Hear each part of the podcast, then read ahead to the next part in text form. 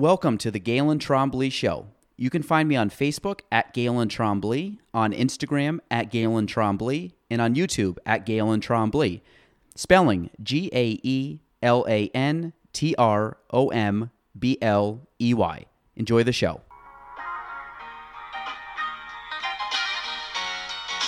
Welcome to the Gaelan Trombley Show.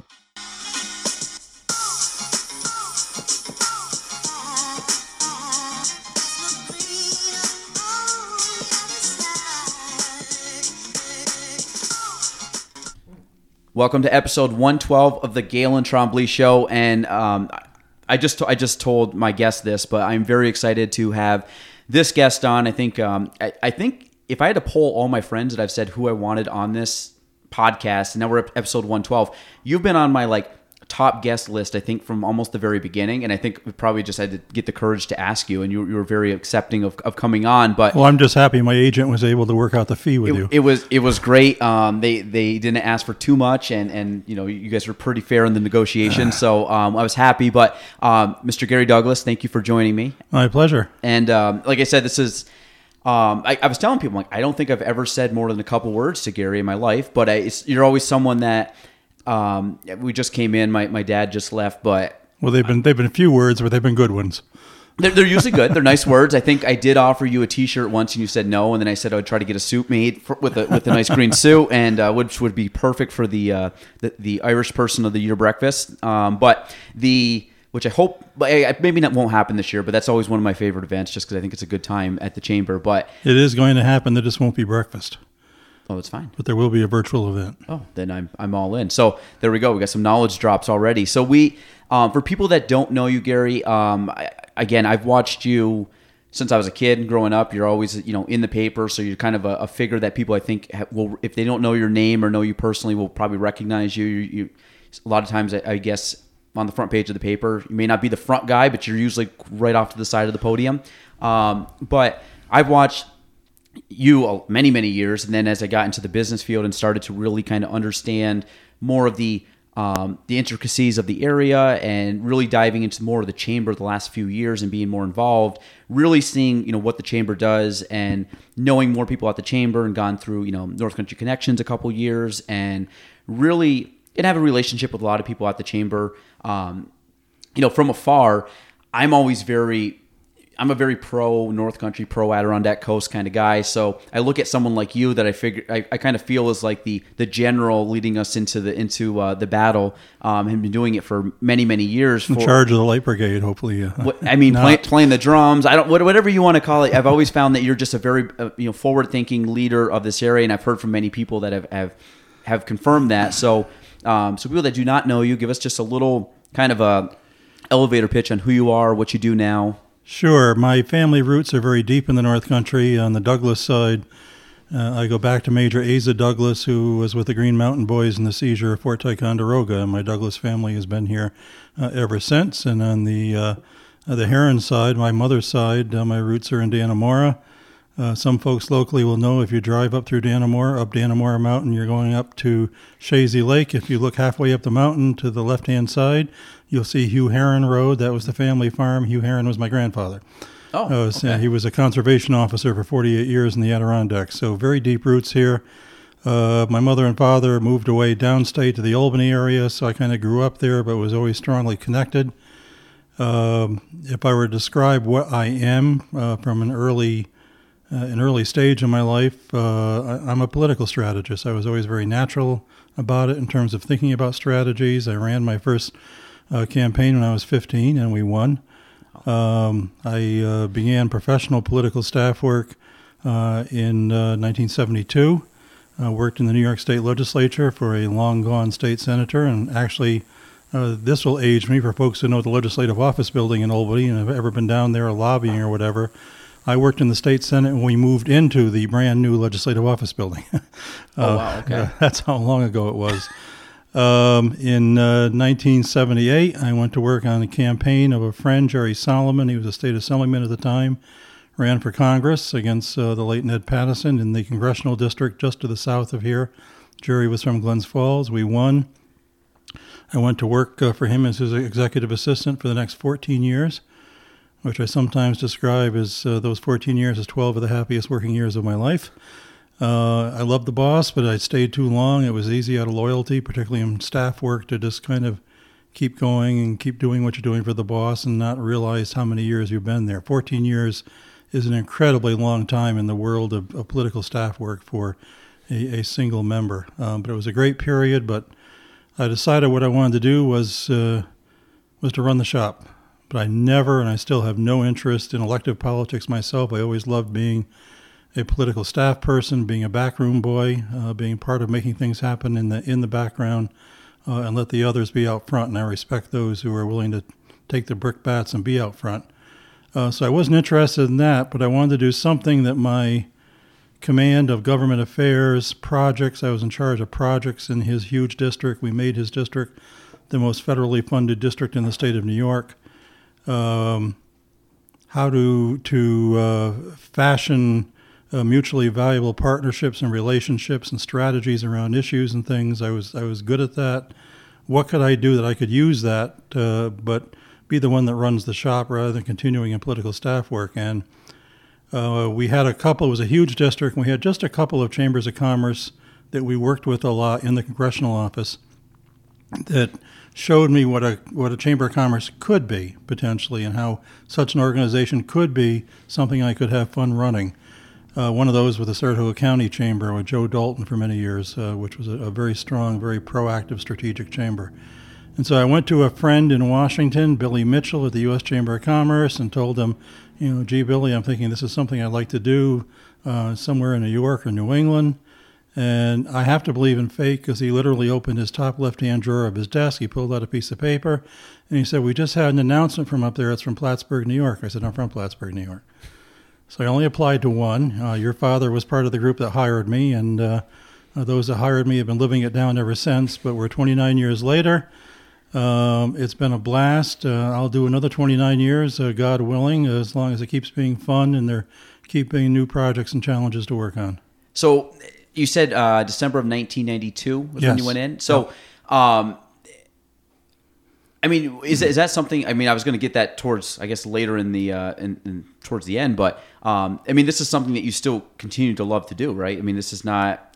I always I always look at having done it for so many years. Do you just at a point where you're like, I mean, it seems like you just like working. You, I mean, in the good way, like you like you know. Oh, I do. You like the process. You like the the day in the. The strategist in me loves having projects, issues, goals that I can bring a strategy to mm-hmm. and facilitate and, and move things along and have an outcome. Um, and that's what the, the, you know that that's what makes my juices flow. And then the chamber that we have fashioned here allows me to do that all the time. Now there have been times along the way where I was personally involved in something that that I I was kind of getting tired of, frankly. Mm-hmm. Uh, but I have a great staff, and I'm able at, at key times to pass something off for somebody else while I take on something, you know, something a little new and different to keep it fresh. So there's always, uh, I mean, right now it's a pandemic, frankly. Yeah. You know, it's it's tragic, but it has given given me in the chamber a challenge that requires strategy and fortitude and planning and execution um, that that uh, that we're focusing on right now. So it isn't always some positive project. It's how to deal with something closure of an Air Force base, uh, uh, you you name it. I love tackling those things, and I feel very confident when I do. Which doesn't mean I'm always right, and it doesn't mean uh, I don't uh, get things wrong sometimes. But uh, that doesn't bring me down. I, I I like to attack things strongly and confidently. Are you um are you someone that when you make a decision, you're very decisive and you believe in that decision? I like making decisions. I have no problem.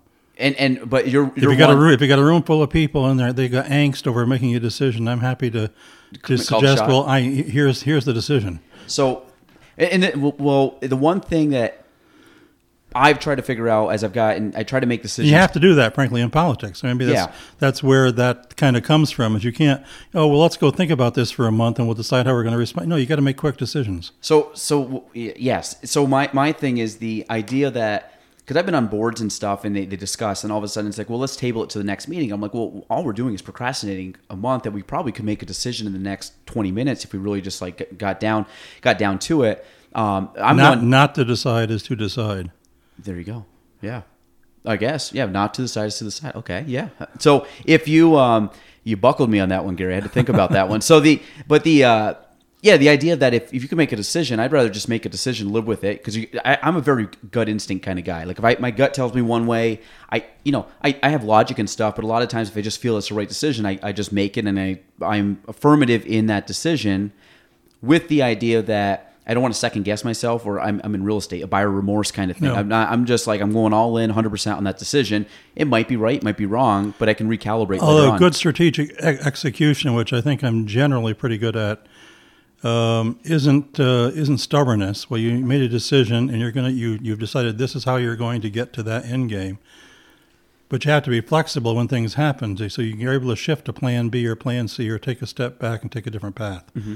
Uh, that's part of that's part of, of good strategic uh, thinking, and that's and that's again we all have to kind of know what we're good at and find that lane. That's what I'm pretty good at, and I'm very confident about doing. There are other things I'm not so good at, but I've developed a great team at the chamber. There are 11 of us who can do the other facets of everything. We've got an extraordinary skill set uh, at the North Country Chamber of people that uh, that uh, can all do what they're best at in attacking things. So you're you're I would say self aware and um, would you say self aware and little ego?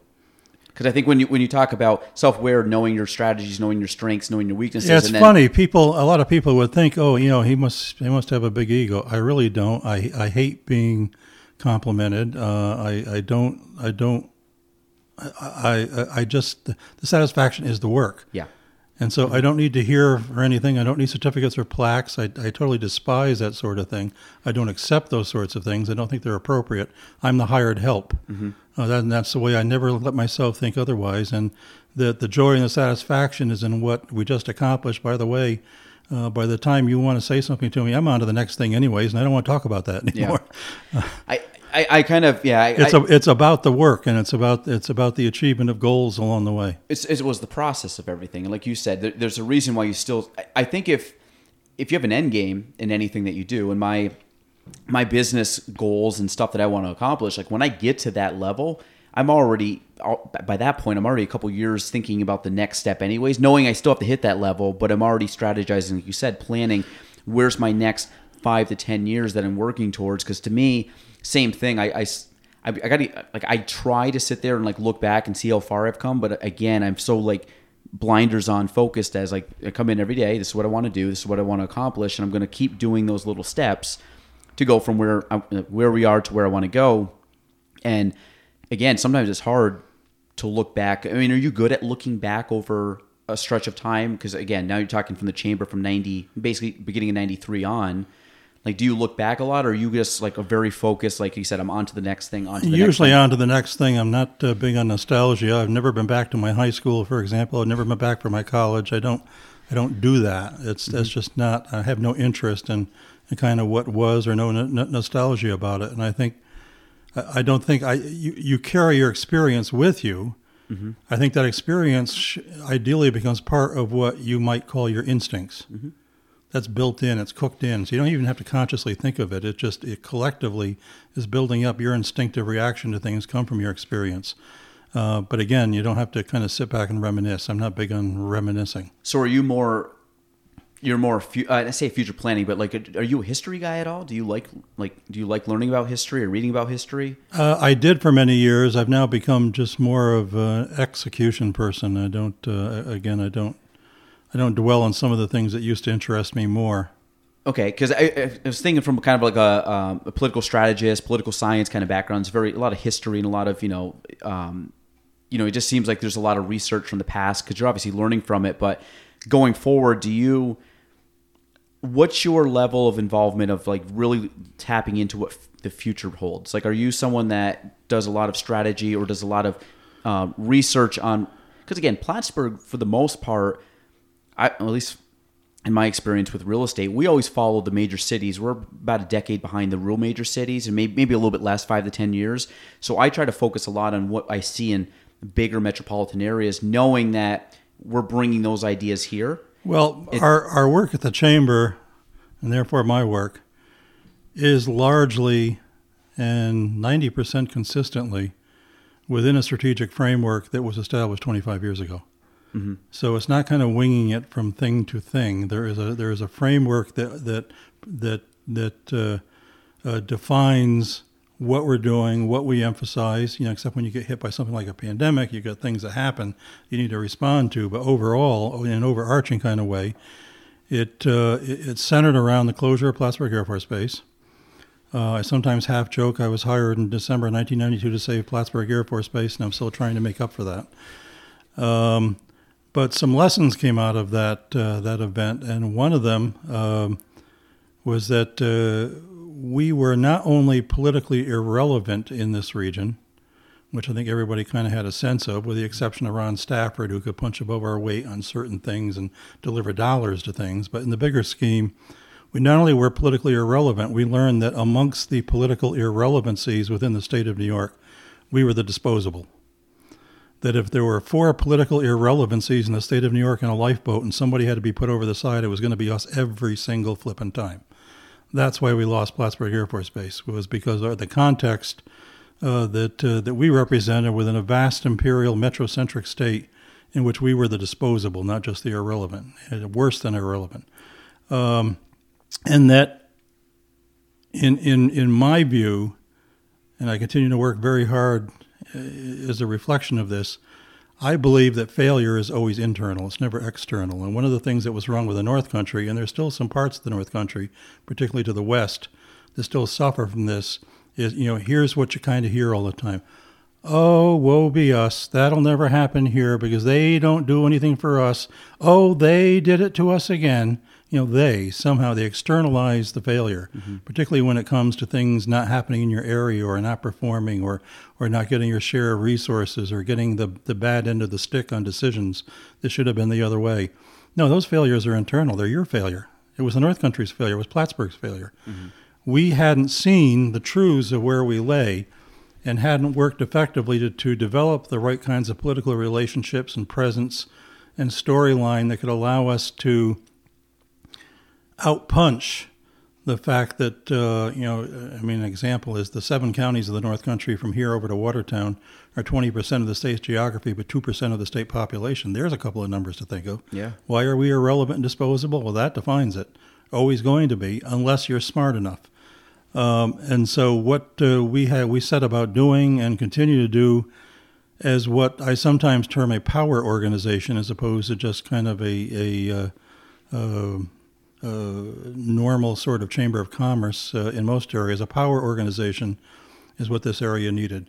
An organization that knew how to exercise power, uh, accumulate power, hold it, deploy it in strategic ways on behalf of the region to, again, the term I always use is punch above our weight. That was the, the fundamental lesson that came out of Plattsburgh Air Force Base for the Chamber, in that that power organization should be built around the business community in fact, would be best built around the business community in terms of affecting the economy and, and building numbers. Step one was that we needed to build the numbers as best we can. So we needed a regional chamber of commerce, not the Plattsburgh and Clinton County Chamber of Commerce. I'm sorry, but who cares about Plattsburgh and Clinton County in that context of where we were in 1993?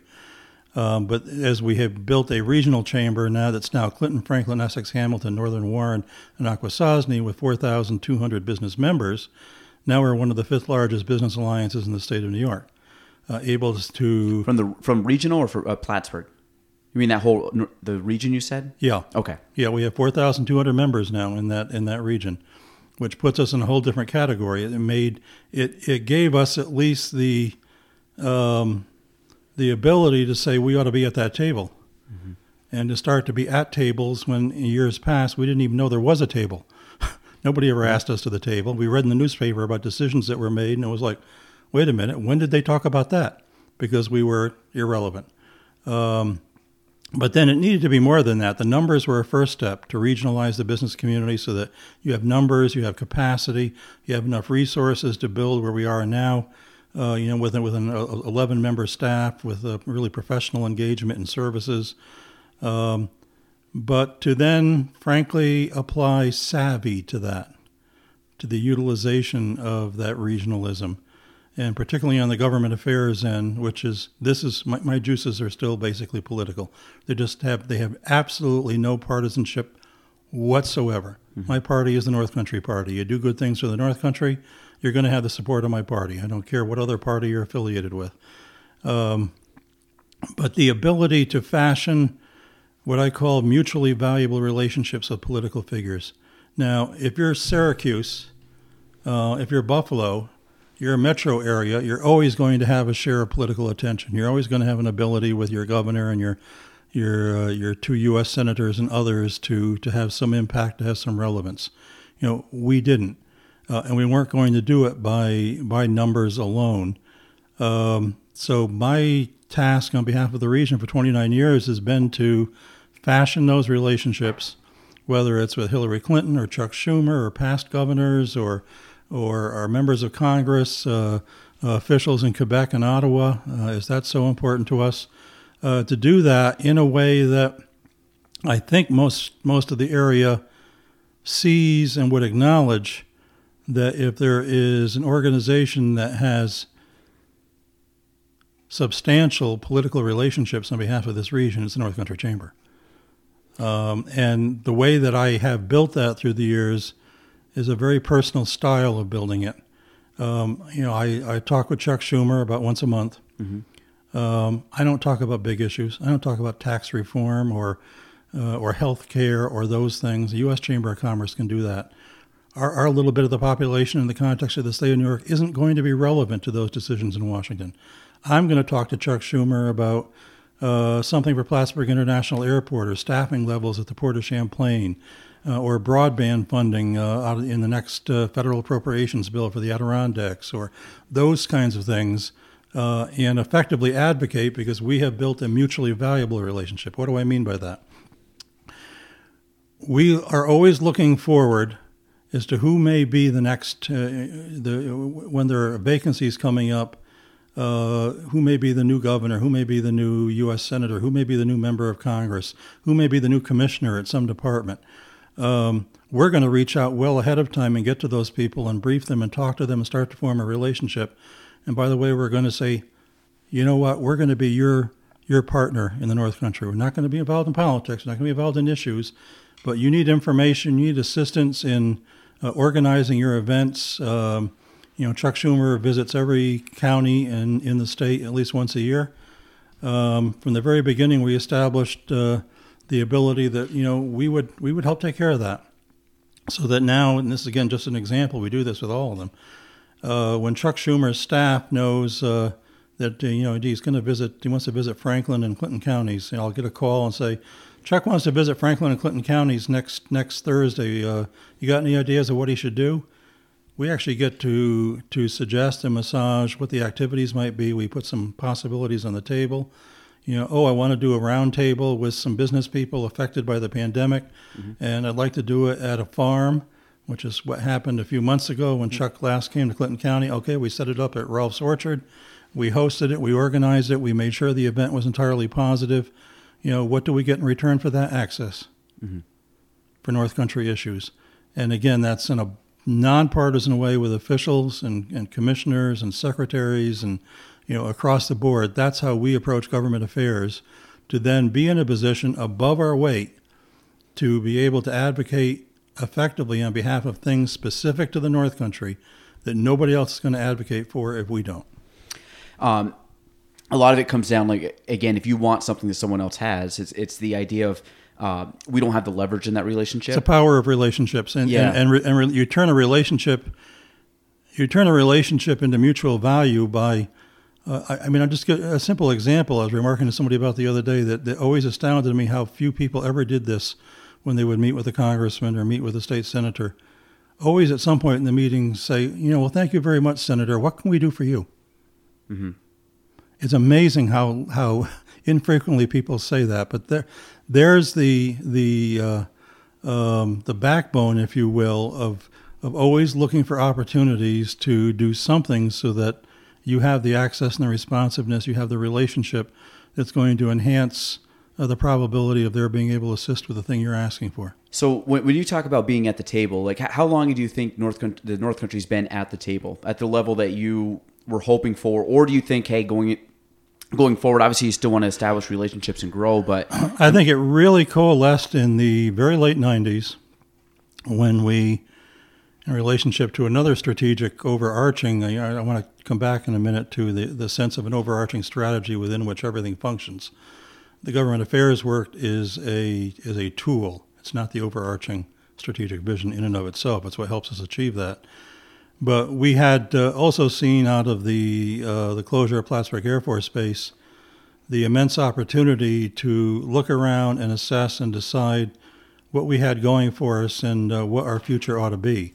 Uh, and that's when we came upon the notion, uh, and a lot of our members can repeat this now when I say it at an event or a meeting, where things move is where prosperity occurs. That the most fundamental lesson of human economic history, uh, I would I would put before you, uh, is that very fact that you can virtually trace the rise and fall of zones of prosperity around the world through the centuries in almost direct accord with shifts in dominant routes of movement. Uh, it starts by being something is moving from A to B. And more and more is moving from A to B. More is moving between A and B now than anything else in that region of the world. Uh, now everything else wants to co-locate there, so it becomes more becomes about much more than what's being moved back and forth. It becomes about the new zone of prosperity that things want to be where things are in movement. Uh, and that shifts uh, through history for many reasons. Patterns of empire. Uh, in New York, it was the Erie Canal that made uh, New York the empire state. And uh, that fact that we made, DeWitt Clinton made New York the center of movement between uh, the coast and the interior of the country is what did that. Um, you know, talk about the Suez and, and Panama canals. Um, talk about going from the age of sail to the age of steam.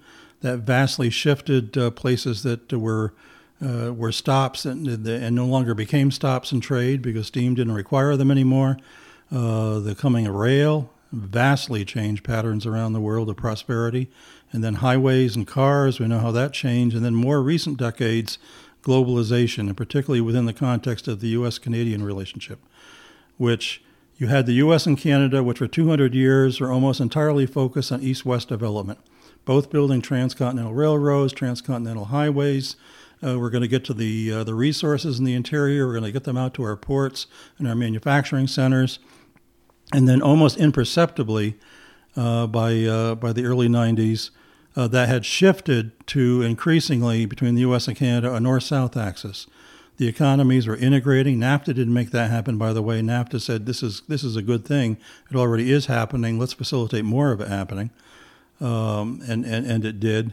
Um, that began with four, five, six dominant north south routes connecting the two countries, carrying more and more of that integrated economic activity. Uh, and then inevitably, each of those corridor regions uh, arising as new uh, up and coming zones of prosperity because where things move, is where prosperity. Occurs. Before I leave, I'm going to get you so that you start saying that when I start saying it. Okay. Where things move is where prosperity occurs. I, am going to stick that in the cobwebs here, but yes. and that understanding that dynamic, that the world had placed us there, we hadn't done a bloody thing to make ourselves part of that dynamic. We were just in the right place in the right time. Mm-hmm. And that you know, Mark Berry and some people already saw this. And you're referring to like I eighty seven, like that north south. Okay. Yes and that uh, you know we could, as many other of these connections north south have done, we could have sat back and been stupid and lazy, mm-hmm. and the benefits were starting to fall on our lap, and they would continue to.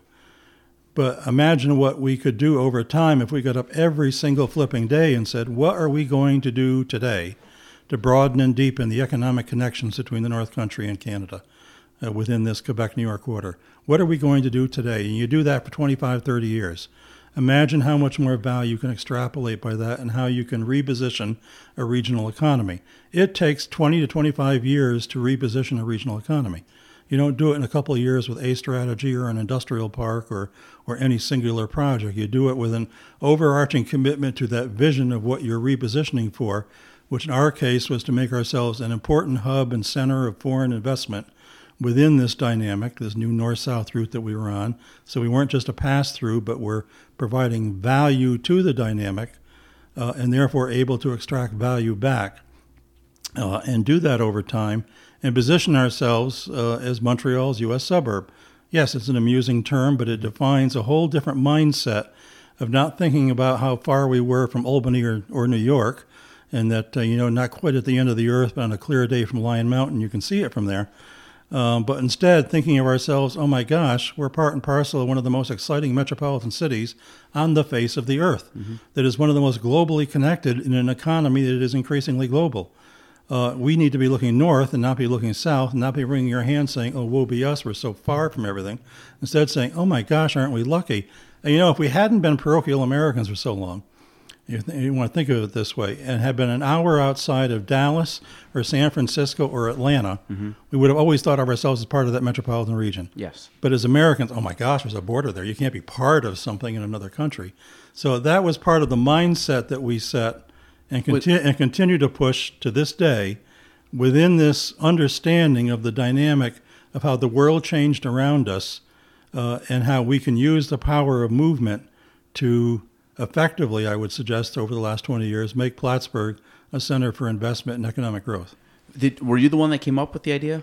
The, the suburb of Montreal was that like a tr- uh, term you coined, or was that something? Yeah, it, it, it, yeah, it was. I mean, can I go Um, to like trademark that as a? there were there were there were folks who certainly were working on this notion uh, within the chamber when I came on board. There was a fairly new group uh, called the Can-Am Connection Council, which was a committee of the chamber uh, that Mark Berry chaired. Uh, Bill Owens was involved. Uh, several other people who aren't around anymore. Uh, Herb Carpenter was involved back then and, and still involved in these things. That that was framing the in, in, in a narrower vision, but understood in essence the importance that where the investment would come from is from Canada, and this was an opportunity. I think what the chamber had done did over time was to expand that vision to see it in an even bigger context, so that you know now you know you know you, you redevelop your Air Force base as a secondary airport for Montreal and bring service here that we never had before because you're you're thinking of yourselves as Montreal's U.S. airport um, that could uh, fashion a, a cluster of transportation equipment and aerospace manufacturers. And sometimes people forget, you know, 1992 there wasn't a single transportation equipment or aerospace manufacturer in this region. Zip. There's now 52. Say okay. There's 52 aerospace and transportation manufacturers, and there are more coming. We're working with a couple now, employing 9,000 people. That all came out of working the dynamic of our proximity to Montreal. All of it. Not just the Canadian companies, but even the Norsk Titaniums and some of the more recent ones who are joining because of the cluster and because the cluster is next to the cluster in Montreal. You know, there's those secondary knock on effects, is why that is all happening. So when when uh when was the first? I mean, we've always I, I think probably had a relationship, but when was the big push in to get into Canada? Was that was that when you first came on? Was that after the, the closure of the base?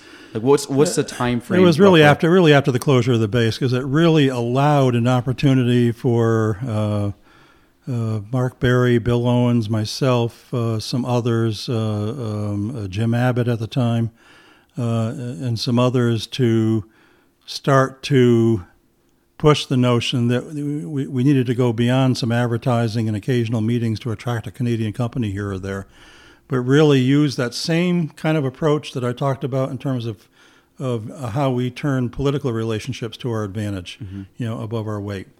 Um, I'm a believer that one of the one of the great aims in economic development for a small area like ours is is for a small area to figure out what it is that is bigger than itself, and that could be many things. In some area, it might be destination tourism.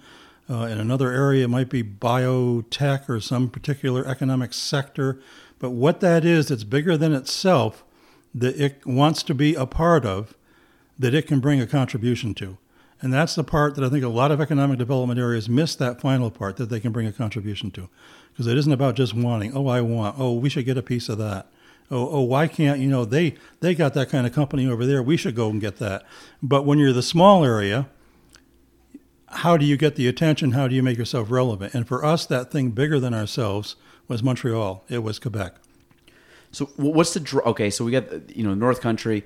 What is the draw when you talk about having something that would? Why would Montreal want to partner down here? And you talked about. I mean, you brought in the the, uh, the idea of all the manufacturing, but what are your your key things that were like your opportunities of saying like or your presentation to it them? is- started in a simple way that continues to be the case, which is that there's a lot of advantages, uh, particularly post NAFTA, which eliminated most um, um, tariffs uh, and taxes on exports for Canadian and U.S. you know made goods back and forth. Um, But if you're a uh, if you're a manufacturer in particular and you're in Quebec, uh, at some point, if you want to grow and you really want to maximize your success, are you going to be satisfied with maximizing what you can do with 30 million people in Canada? Or do you want to start going after a piece of those 300 million consumers in the US who are still the most avid consumers in the world? Uh, you name anything, and we won't buy one, we'll buy two in case the first one breaks. Um, you want to be in that market, and but you know where and how do you do that? And so we made ourselves an experts uh, and and are seen as experts throughout Quebec now on helping Quebec companies succeed in the U.S. market. Now, I sometimes joke that I, I could meet a colleague from uh, Nebraska or someplace and try to describe where I'm from, and I'll always describe Plaza. We're actually we're an hour outside in the south of Montreal, where Montreal is a U.S. suburb, which they really scratch their head about because most people can't picture that, that New York is that close to Montreal until they look at a map. Mm-hmm. They think New York City. New York City is that? No, not New York City. We're a long ways north of New York. New York really is right up next to Montreal. Uh, and then they might ask, "Oh, you must spend a lot of your time helping your members." do business in Canada, to which I say, no, I don't waste a minute on that. We help Quebec companies export to the U.S. Mm-hmm. Now, their heads explode, and we have to clean up the mess after that because they can't contemplate why a chamber in the U.S. would help businesses in another country export to the U.S. But if you're Montreal's U.S. suburb and you mean that, and you mean that you're in the Quebec Quebec business, then you know what's good for Quebec is good for you, and you know that that's how you're going to one of the one of the ways you're going to establish yourself as being of great value to the partners you want to have, the image you want to have, the access you want to have in Quebec, that thing that is bigger than you. It's one of the contributions you can make is to have the red carpet team that we've had for 25 years that sits down with Quebec businesses and takes them by the hand and says, Yeah, I know you're interested in a location.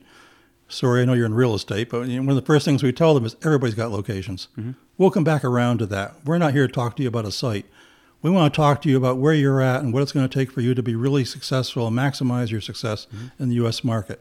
So let's talk about what kind of incorporation you need to set up and how you should do that. Let's talk about how you structure your finances and your taxes to minimize tax liability and how you're going to repatriate your profits to the parent company in Quebec.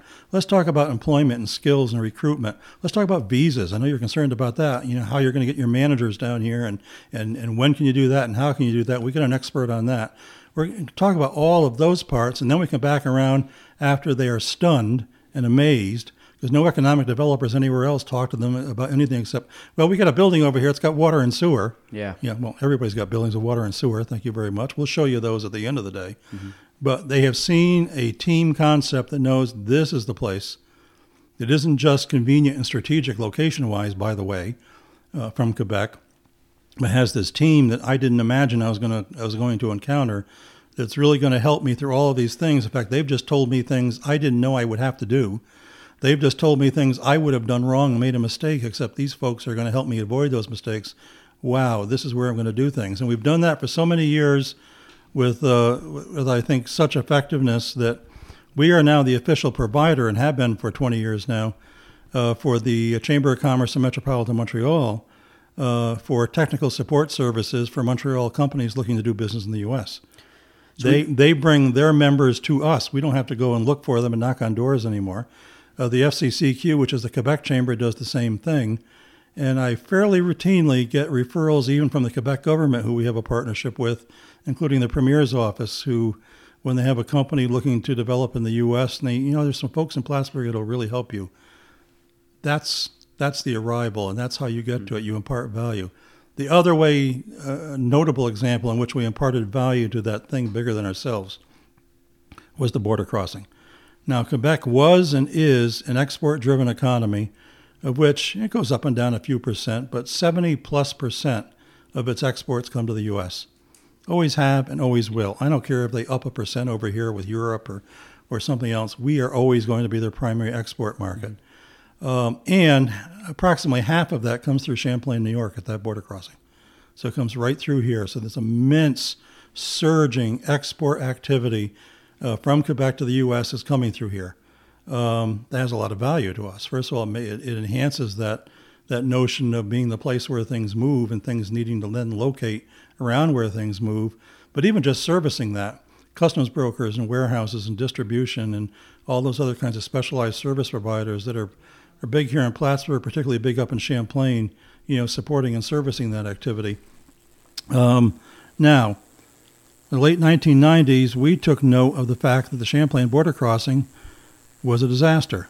Uh, it was basically not much more than had been built for Expo 67 uh, when I 87 was first opened, I 87 and Auto Route 15.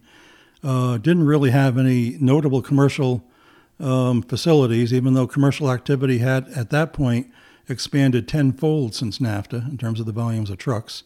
Some folks who will remember what it looked like in the late 90s will remember uh, trucks and cars came down together down Auto Route 15 to the border. Only when you drove into the border crossing did the trucks kind of go off a little bit to the right to two potential truck booths, mm-hmm. and the cars went off a little bit to the left to, the, to their booths. Uh, and that we were having uh, frequently in the evenings, in particular after trucks had moved out of the port of Montreal, uh, 10 to 15 mile truck backups on Auto Route 15. 10 to 15 miles wow. of trucks sitting all night long before they could get through and get out I mean, the other halfway end. back up to Montreal. Yeah. Yeah.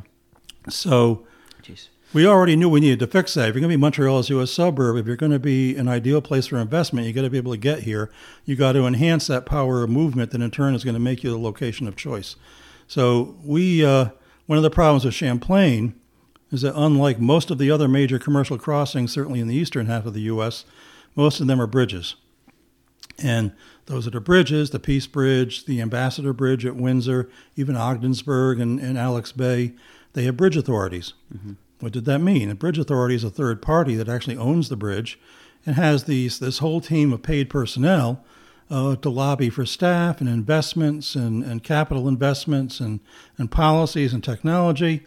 Champlain, because it was a long cro- a land crossing, was directly run uh, by U.S. Customs and Border Protection by the U.S. government didn't have a third party, and they can't lobby for their own needs. So nobody was advocating for the, the border crossing at Champlain. So how are we ever going to fix this? Somebody, some third party needed to raise their hand. The chamber did and said, okay, we're going to be the stakeholder advocate organization for the Champlain Lacolle border crossing. And we're going to create a vision for what we call the port of excellence. We don't want just some fixes. Oh, add another lane here or a little something over there. We want the entire border crossing to be torn down.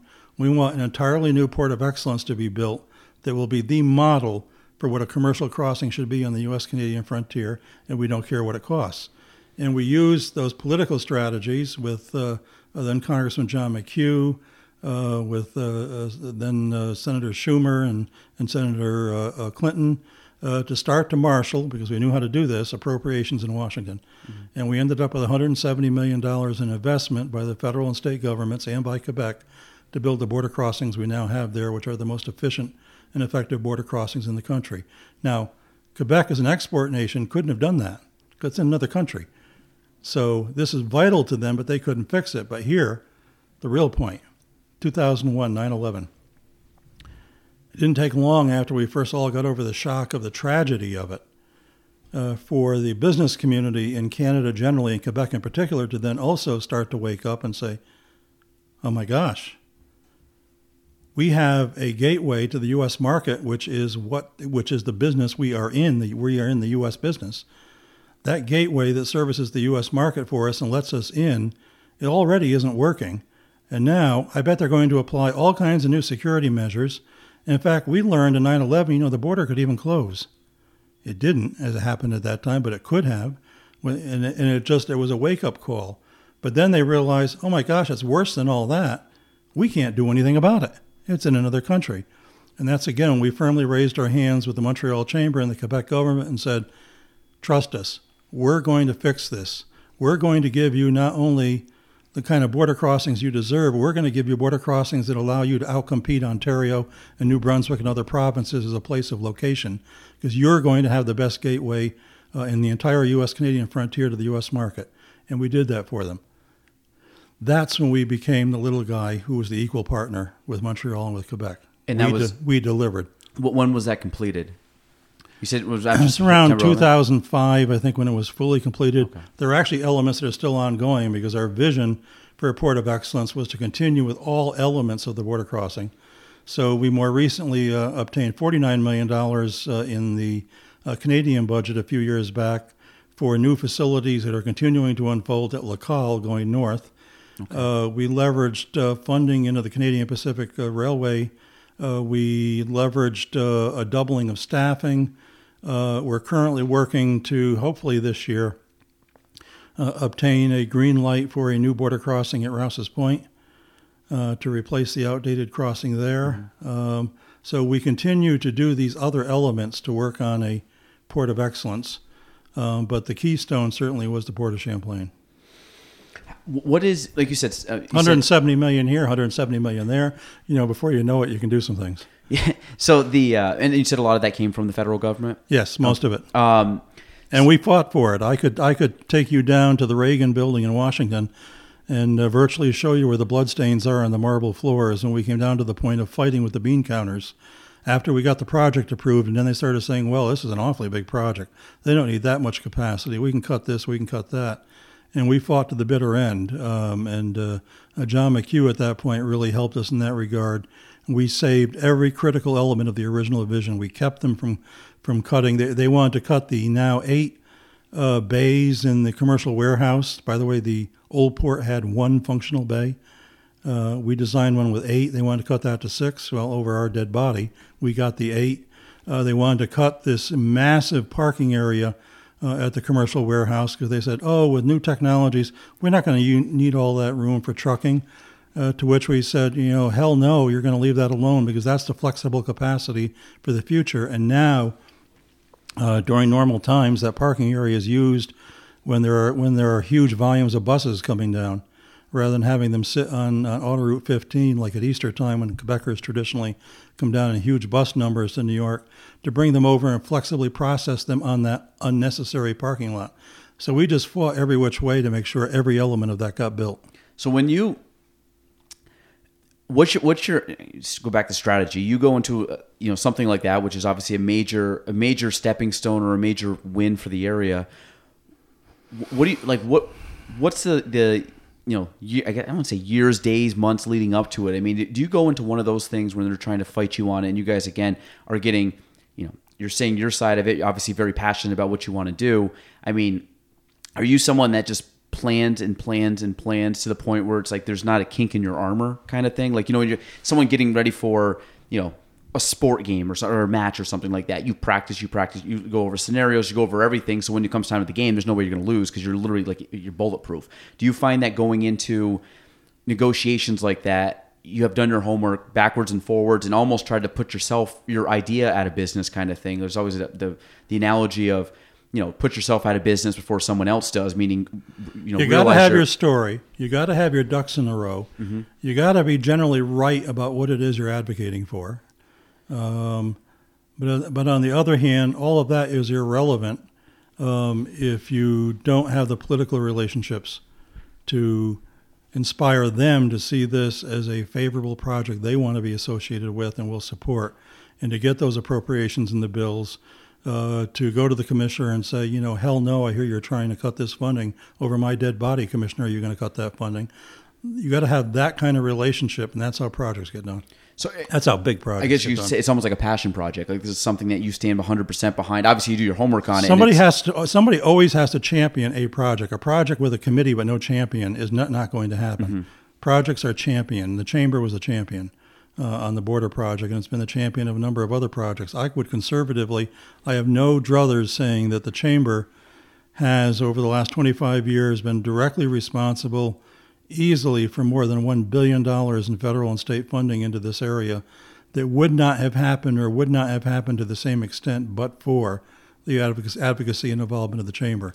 And that's one of the values we bring as a power organization to the economy of this region.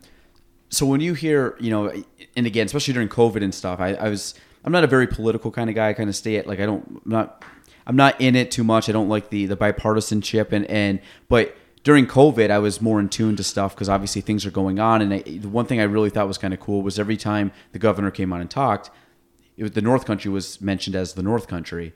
And when when was was that about that same time? Like you said, probably the late '90s that it started getting relevant as the North Country, or do you think that that has been more of a recent, you know, a recent turn that's been Well, thrown what- around by the state level? What uh, Governor Cuomo did uh, starting 10 years ago, um, which actually we were amongst those who encouraged uh, thinking along these lines uh, up to a couple of years ahead of that when it was clear he was going to run for governor and had an opportunity to have some conversations with him, uh, was to remake economic development in the state of New York and look at it from a region by region basis instead of what they had always done, which is pick out kind of the flavor of the year. Oh, we're going to be all about widget manufacturing now, and that's where we're going to put all of our effort. And our area might not have anything to do with widget manufacturing, uh, but it would all be statewide, one size fits all approaches to economic development in terms of strategies and resources. That it's harder to do it region by region, but you can be far more effective because every region is different in its assets, its characteristics, its opportunities, its connections. Uh, so invest in those on a region by region basis. And so, of course, he set up the regional council system, and uh, I was named uh, co-chair and served as co-chair for eight years. Uh, Tony Collins and I uh, were the longest-serving pair of co-chairs in that entire system. They finally let us retire after eight years. And what, what years are we talking about? Ballpark. You said ten years ago, probably 2010. Ten years ago, till yeah, like uh, till just two years ago. Okay, it's 10 through 18. Yeah, roughly. Okay. Yeah. Um, that's when certainly the fact that all state funding or almost all state grant programs were going to go through this regional council system and have to be consistent with an agreed regional plan and have to be blessed in some different ways by this regional economic development council that the governor appointed forced a lot more regionalism. We had already done a lot as the chamber, regionalizing the chamber, to establish a solid foundation of collaboration, certainly in the business community, in Clinton, Franklin, Essex, Hamilton, Northern Warren. Um, but you know, never the twain shall meet in terms of then St. Lawrence, uh, you know, Jefferson, Lewis, the counties over in kind of the, the other side of the mountains and, and what's uh, talked about as the North Country. Um, putting us together forced a broader concept of region and forced collaboration, and uh, that still has some benefits and will continue to. It just one example is that it uh, it really brought us and our area uh, on a number of occasions into the efforts in support of Fort Drum. Now, that wasn't something those of us over here were aware of Fort Drum, but didn't think of it as part of our area. Mm-hmm. Uh, and they, in turn, you know, supported things related to the border and whatnot over here. So it laid some foundations for mutual support between those two areas of the North Country, the east and the west sectors, um, that were good. Um, but I would say the the western part, those western counties of the seven county North Country region, are not united. Um, have no strong regional chamber. The business community is fractured even within each of those counties, um, as it used to be over here. Uh, so we are, are well ahead uh, but it did uh, it did foster some relationships that were that were new to us. You're talking about the, the western. You're talking about like St. Lawrence County, uh, St. Lawrence and, and, Watertown area, all over there in the St. Lawrence part of the region. Now, is that stuff that you work with them to try to to build that up at all, or is that kind of I did, focus? I did. I did for eight years. It's not my mission anymore. Okay, so, I'm, so that was. I'm back to focusing on my organization and the counties that, that we service. Um, so, what is? How was COVID this year? I mean, obviously, this has been I, I, would think over the last 23 years, I'm, I'm, guessing the base closing, I'm guessing September 11th, the recession, and then this is probably the top four. I might be missing one in there, but it depends on what you're measuring. This is uh, far and away, in comparison to any of those, uh, far and away the most impactful on business and the economy. Far and away. Okay. Because of the shutdowns, the direct interruption of business of all types at all levels, um, and the length of time it's taken even to get a hold of it in terms of management uh, wise as opposed to uh, to coming out the other end of it. Um, I have referred to it uh, from the chamber's perspective as uh, the worst of times and the best of times. It's kind of Dickensian in some ways. It's the worst of times for all the obvious reasons. I don't have to recite them all. Mm-hmm. Um, the, the, the death and illness of, of many North Country residents, uh, the, the the whack that it's taken on uh, on business in the area. Um, I mean, looking out here at the marina, I mean, mm-hmm. most marinas hardly any boats Bear in the water the this summer yeah. because they're all Canadians. Mm-hmm. The unprecedented closure of the border to personal travel, which is something that didn't even happen after 9/11, which is a good perspective to kind of have. You would have thought if it would that would have been one of the first things they would have done after 9/11. The decision between the two countries was, oh no, you know, border travel remains open even that day. Um, so all of those impacts. On the other hand, from the chamber's perspective, just talking on behalf of the chamber, I'll have to say it's been the best of times It's not been the best of times financially. Uh, we've taken about a 30 to 40 percent whack in finances, but you know what? We don't care. Mm-hmm. Uh, we decided to go into debt. We decided to mount our mission and meet our responsibility on the field. That we were not going to lay off staff. We were not going to diminish the team we've built. We're not going to diminish the work of the chamber at at the very time when the chamber needed to step up and really be helpful to the business community in the area. So we will work our way out of the debt. Not worried about that. Mm-hmm.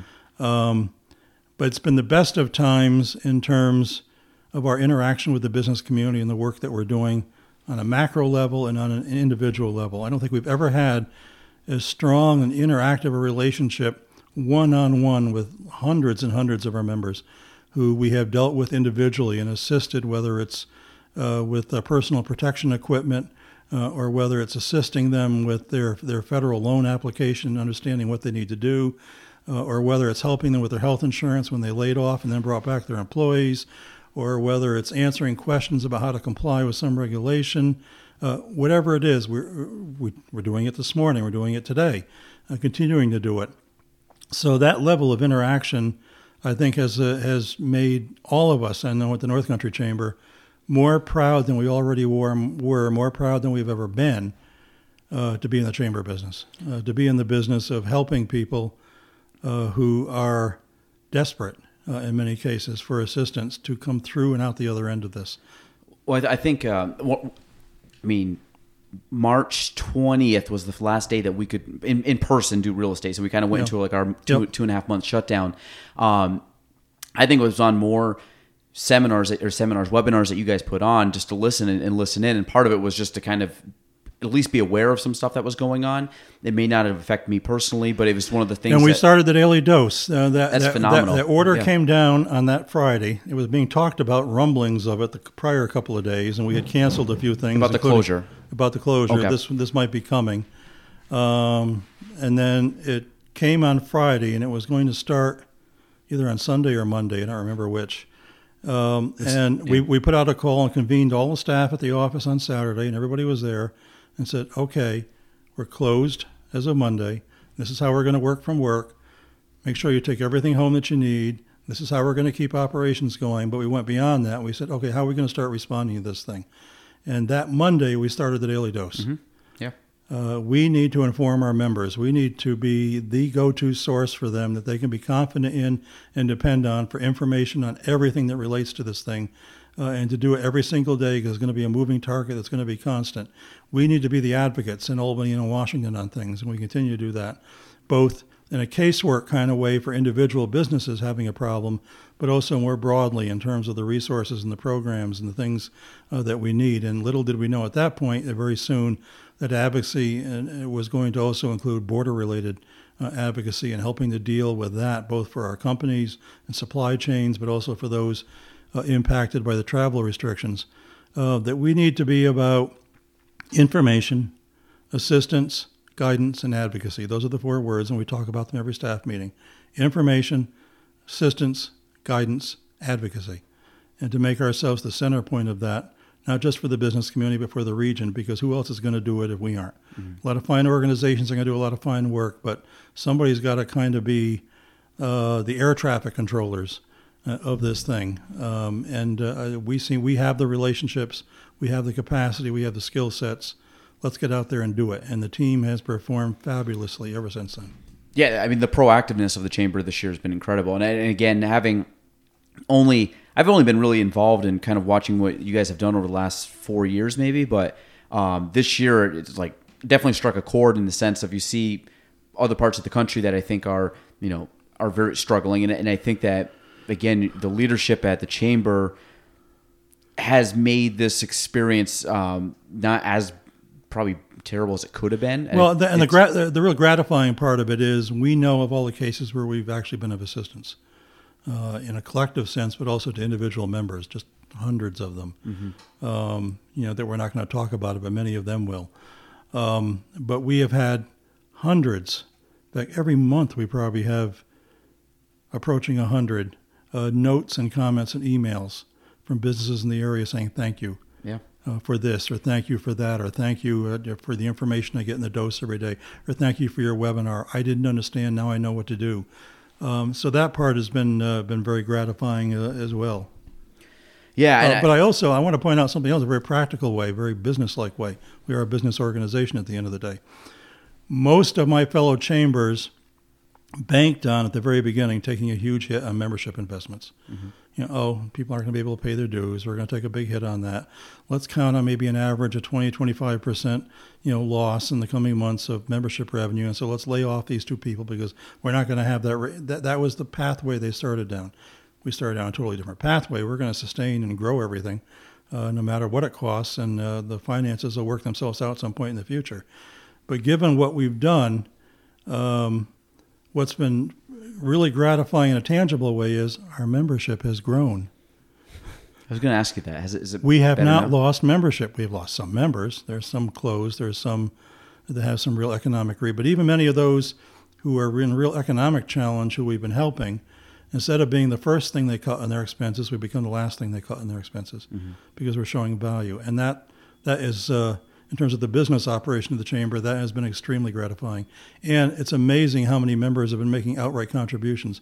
I want I want to give you guys some extra money. I know you know I know you need it, and you're doing great work. Uh, we've had uh, one company in town step forward and said we want to give you ten thousand dollars. Another company in town stepped forward and said, uh, if you just fill this out with, with what you're going to do, uh, we, we want to give you twenty five thousand dollars. Um, so that's that's gratifying. That's gratifying. That's what I was going to say. Do you find that the members have stepped up a little bit to kind of, uh, you know, I, I say kind of have like a North Country uh, strong mentality, kind of like, hey, we're going to help each other out. Some people are more fortunate than others. I and- think I think so, and you see the amazing things. I mean, one of the examples was uh, uh, when Matt Spiegel, you know, stepped in to help uh, Alekas uh, Yeah. by being Yep. able to, to use uh, his restaurant at Ridley's, Olive yeah. Ridley's because they they couldn't operate and were going to have to be shut down. There are stories like that all over the area uh, Yeah. where businesses help businesses. Yeah, and I think it's good. I just I, I think there's a lot. Uh, I think the one you said one one of the pros I think of our area is that we do have a very strong connection to the area. Where I mean, I grew up here my whole life. I have no intention of ever leaving. I just I love the area. I have family here. I just you know, and I find that a lot of people. I mean, yes, there's people that leave and come back and everything, but I think there's a lot of people locally that are like, this is where this is my roots. This is where you know I want to better this area, and I always look at from a standpoint of you know losing people. It's like you know kids that go to college and stay away. It's like you, you want them to People are always going to go away. They always have, and they always will. That's okay. yeah, and it but it's the idea of trying, like you said, trying to build this area up where maybe it's more enti- not maybe it's more enticing, but maybe it's it's people look at it more as an option and say, well, I don't have to go to a major city or I have to go to some place to have a job or an opportunity. Well, what what we have to be is the best of what we are, not what somebody else is. So I hate it when people say, "Oh, we should be more like Burlington, or we should be more like Saratoga, or mm-hmm. more like." No, we should be the best Plattsburgh we can be, mm-hmm. and be proud of the things that are different uh, about us than other places that people look at and try to compare us falsely to. Plattsburgh, I always describe the Plattsburgh area as a place that makes things. This is a manufacturing community. It has been a manufacturing community for 200 years. One of the unique things about this, which we use as a talking point with companies looking at investing here, is that unlike most other manufacturing communities similar to Plattsburgh, across upstate New York, across New England, across the Midwest, most of them are places that used to make things. They don't really make things anymore. In fact, so many of them are characterized by the closed up plant with a cyclone fence around it and the graffiti covered uh, buildings in their downtown. Uh, they lost manufacturing uh, and they never found out what they're going to be unless they just became a bedroom community for some nearby metropolitan city. Uh, but they lost their way. It's important to, to realize and think back Plattsburgh never had that happen. Plattsburgh never lost its manufacturing base ever. It, it's it's almost unique in terms of how it was a manufacturing center, never stopped being a manufacturing center, and remains and is poised for decades to come to be a manufacturing center. When you lose your manufacturing capacity, when you become one of those communities where the mill's closed, and that's now 10, 15, 20 years out, you're not going to get that culture ever back again. Your your the uh, the orientation of your workforce to go to work at the factory every day is lost. Your training and support systems that were oriented to the mill and to the factories and the manufacturing is gone because you aren't training people for those kinds of jobs anymore. Your suppliers and specialists and consultants and vendors that support manufacturing are gone because the customers are gone. Um, very, very hard, if not almost impossible, to get that back. We never lost that, and that is a real value that manufacturers find when they come here. Is that is that intrinsic manufacturing culture uh, that we have we have maintained here. Things left, things always will leave, but as things left, new things came in. Uh, so yeah, Imperial Paper left. Yeah, Pfizer over a number of years left. Transportation equipment came in. New kinds of. So we didn't lose the culture. We didn't cease being a manufacturing center. We shifted and morphed into new generations and new things uh, that we're making, and uh, we need to value that. Uh, we are a manufacturing community, and that's okay. In fact, that's a good thing. I think it's a proud thing as Americans to be a place that makes things. We, we should be proud, and I think much of our workforce is proud of the things they make. They're proud of the trains they know people are riding on, the buses that they know are going up and down city streets. They're proud of the chandeliers from Swarovski that are in all kinds of places around the world. Uh, you know, they're proud of the products that they're making. So when, when you the manufacturing, most of the sector, like where where do you bring in most of the manufacturing companies? Is it from Canada? Is it other places, United States, that are or, or in Nor, like Norskin sure. is a European just as, country? Yeah, just as uh, you know, I mentioned, you know, Quebec is always going to be in the U.S. business. Mm-hmm. We are always going to be in the Quebec business, and that that that includes you know where investment and opportunity is coming from. However, we have grown, particularly in the transportation equipment and aerospace cluster, to a point where the power of the cluster is now attracting investment from other places and other countries around the world Norsk Titanium from Norway being a key example of that, but there are many others who want to be part of that cluster. So they're being drawn to the cluster. The cluster, in turn, was drawn to its proximity to Montreal and will always be fostered by investment out of Canada. But it, clustering is what every economic development entity wants to do, and we did it here in the North Country, and it needs to be appreciated. Every economic development uh, area has a cluster strategy. The power of clustering is to get a number of like companies in a sector. Because companies more and more around the world want to be near other companies like them. They don't want to be isolated. They don't want to be the only uh, transportation equipment maker in that region. Uh, clustering allows you to tap the culture, the resources, the skills of that area that are going to be at a different level because it isn't just you, it's 51 other companies uh, kind of like you.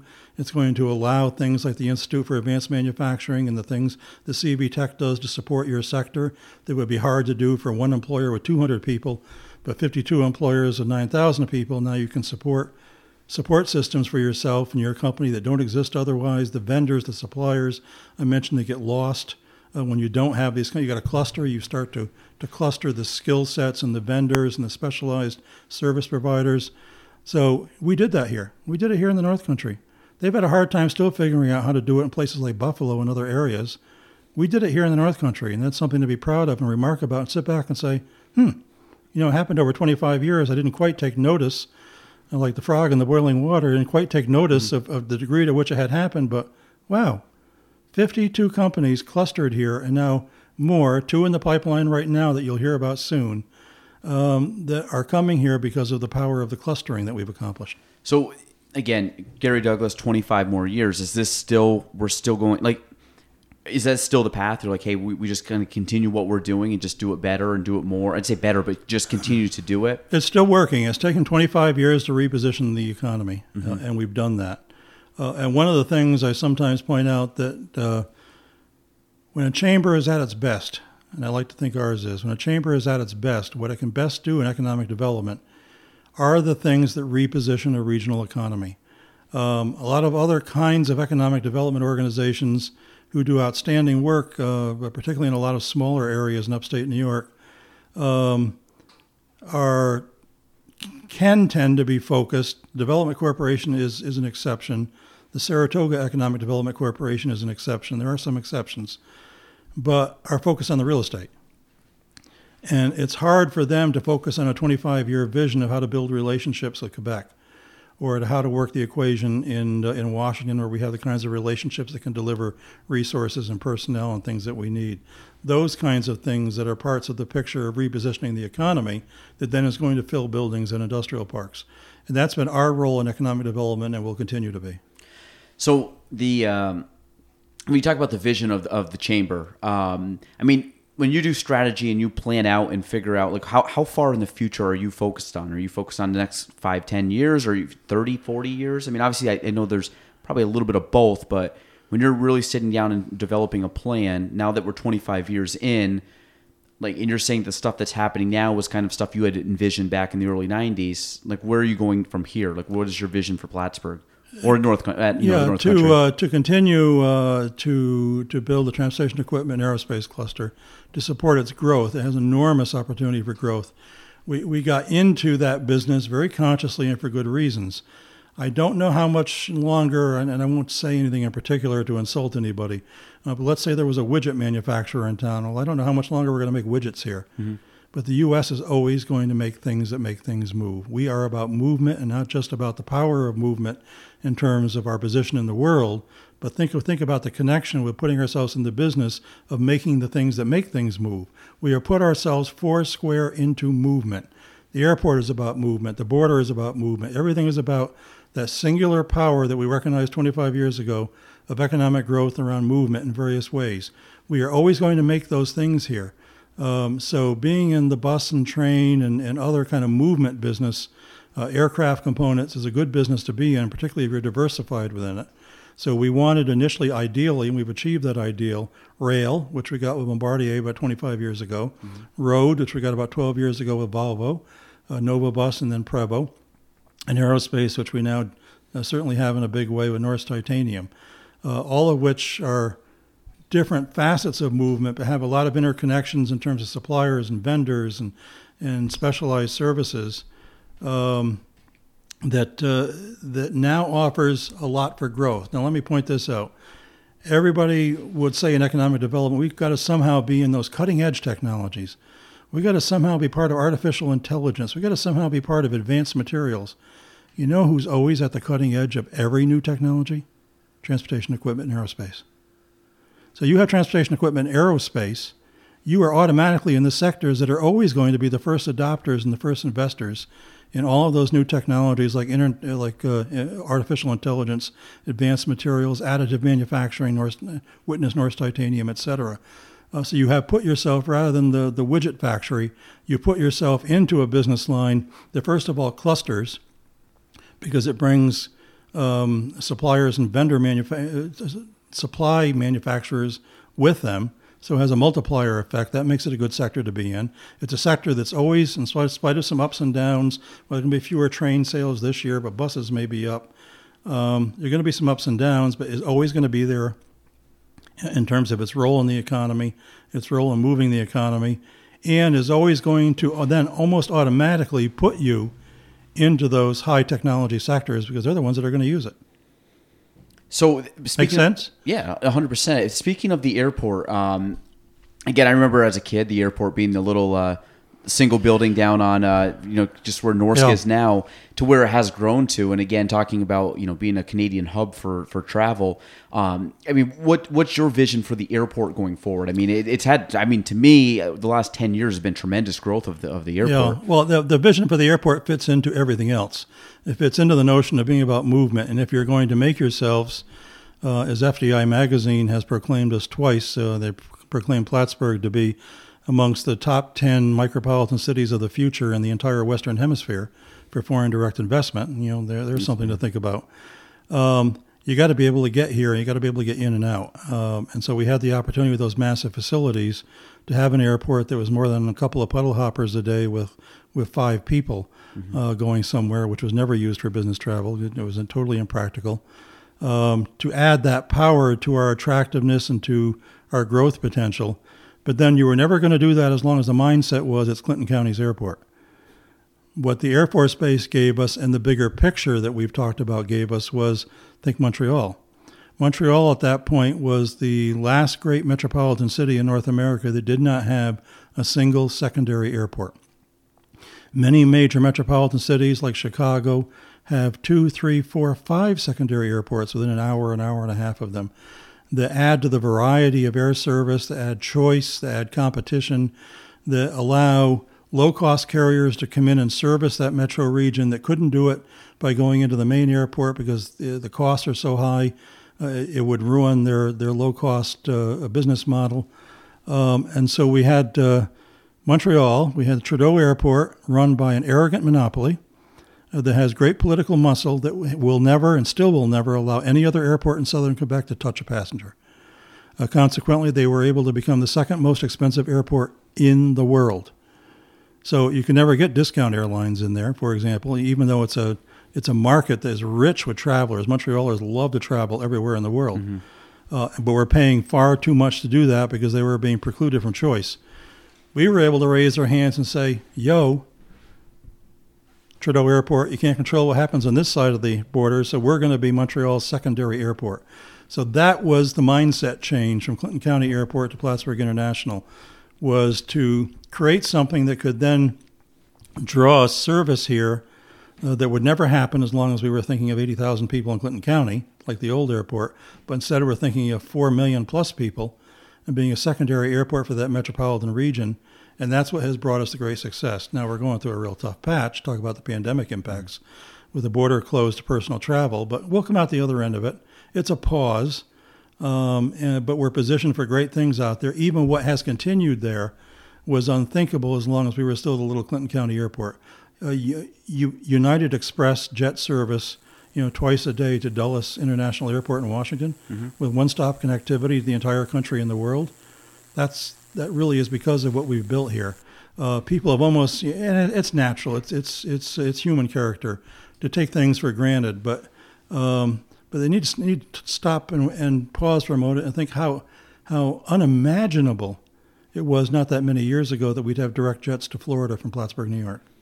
I know it's crazy. I, I and now it's just kind of taken for granted. Yeah, you know, I'm, I'm going to run down to Florida uh, for a few days, and I'm going to play golf in Myrtle Beach, and I'm going to, you know, but but that was all made possible. Now the customs facilities out there, that Governor Cuomo gave us the funding to build in the new terminal. Um, position us for eventually, again, pause because of the pandemic, mm-hmm. but it will eventually happen because the, it just market forces say it will. We will have direct international service here for all the same reasons that the discount carriers came here to take uh, uh, Quebecers to Florida and, and other warm destinations. Uh, they will be here to take them to Cancun and uh, the Dominican Republic and maybe even Europe and other destinations because they can do so at lower cost and lower airfares here than they can on a Trudeau, it will happen. It will come. And won't that be an amazing day when it does happen? So you're talking like, you know, flights to Europe. You're, you're thinking flights down, like you said, the Caribbean or South America. Like that's a real possibility. Oh yeah, the Montreal market has absolutely told us that they are anxious for service out of here to some some destinations. Uh, number one, which we can't do, but maybe that'll change, is Cuba. Yeah. Uh, second is Dominican Republic. They go there big time. Third is Cancun. That's great. Yeah, that's great. I mean, it's. I, I heard some was it rumblings a couple years ago about a flight to Heathrow, but that could have been you know just um, you know. I guess I say gossip, but but hopes. But like I said, that that was probably not far if off. the, the pandemic would have wouldn't have hit, I would say by by this year we would have been seriously. I predict we would have seriously have been talking with at least a first uh, international service. That's great. You know, but now things are off for a couple of years. But be patient it'll come. It, it, it's one of the well, it's it's one of those things. And and again, I know this sounds when you look back on stuff and it seems like you've come so far and that it's actually happening. You're like, man, I remember back then thinking about it, it just seems so far away. I mean, as a kid, Burlington, Albany, you know, Montreal. I mean, I didn't even think about going out of Plattsburgh. And now I don't think I've taken a flight. Um, I've taken a flight. I've been to Florida a few times, a few other places by the DC flight or direct flight down. I don't think I've gone to the Burlington airport in five, six years because I haven't had to. We have yeah. European business visitors here now because our manufacturing community is so international, who now come in here, or they did before the pandemic and travel restrictions, but started coming in here and will restart coming in here at some point from places uh, like Norway and France and Italy to Dulles and then directly into Plattsburgh. I mean, can't beat it for them. It's, it's yeah. I mean, it's, it's absolutely incredible. The uh, here, let me see a couple questions here that um, so I'm not losing any of the focus that I wanted to do because you, have touched on most of these. Um, what's your now? This is something that I've always looked. I again looking at you and hearing from a lot of people talk about um, leadership, and you've been at the helm of this for you know 25 or 29 years. You said right? 20, 29. Yeah, math, math right? 29. Um, as I as I told you earlier, I haven't decided yet if it's what I really want to do but I don't like to rush into things, so I'll give it a little more time. Keep your options open. Yeah, that's um, the. Uh, I might I might decide to give real estate a try. well, I'd love to have. I don't. I don't know if you could put up with me for. Maybe you could. I don't know. Like I said, I'm. I'm getting. Uh, you drink coffee? Yes, Okay, then you might be able to hang. Out. I'm useless until my tenth cup. I like it. I was gonna say I just finished probably my third. So, um, but uh, leadership. What, what's your what's your thoughts on how how do you lead? Because this is something that's new to me now. The last couple of years, taking more of a, a role of you know being a leader, um, and it's something that I'll, I'll be honest, it's, is a challenge to me. It's not something that I mean. I, I'm one that I think I lead more by example, but I think I also lead. I have to lead a little bit by I think enthusiasm a little bit, and I think people feed off that. But what's your what's your focus on leadership? Do you I mean do you focus on it? Like, Hire do- people that are smarter than you in things that you're not that good at, and let them run, and empower them, and and let them do what they do. And that's that's why I think my team is very stable, and I think it's why it's very able uh, at the chamber. That's my management style in terms of people.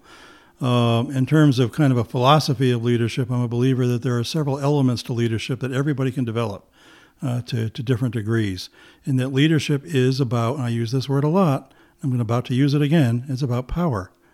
Now, a lot of people say, oh, power, power's bad. I, know, I don't want, don't want to talk about le- leadership is kumbaya and warm and fuzzy. You don't want to use a word like power.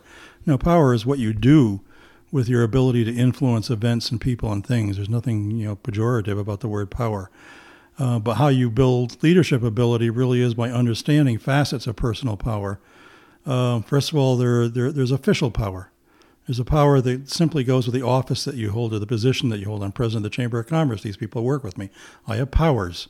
I have powers to pay or not pay, or to or to reward, or to approve or not approve things. So that's a form of power.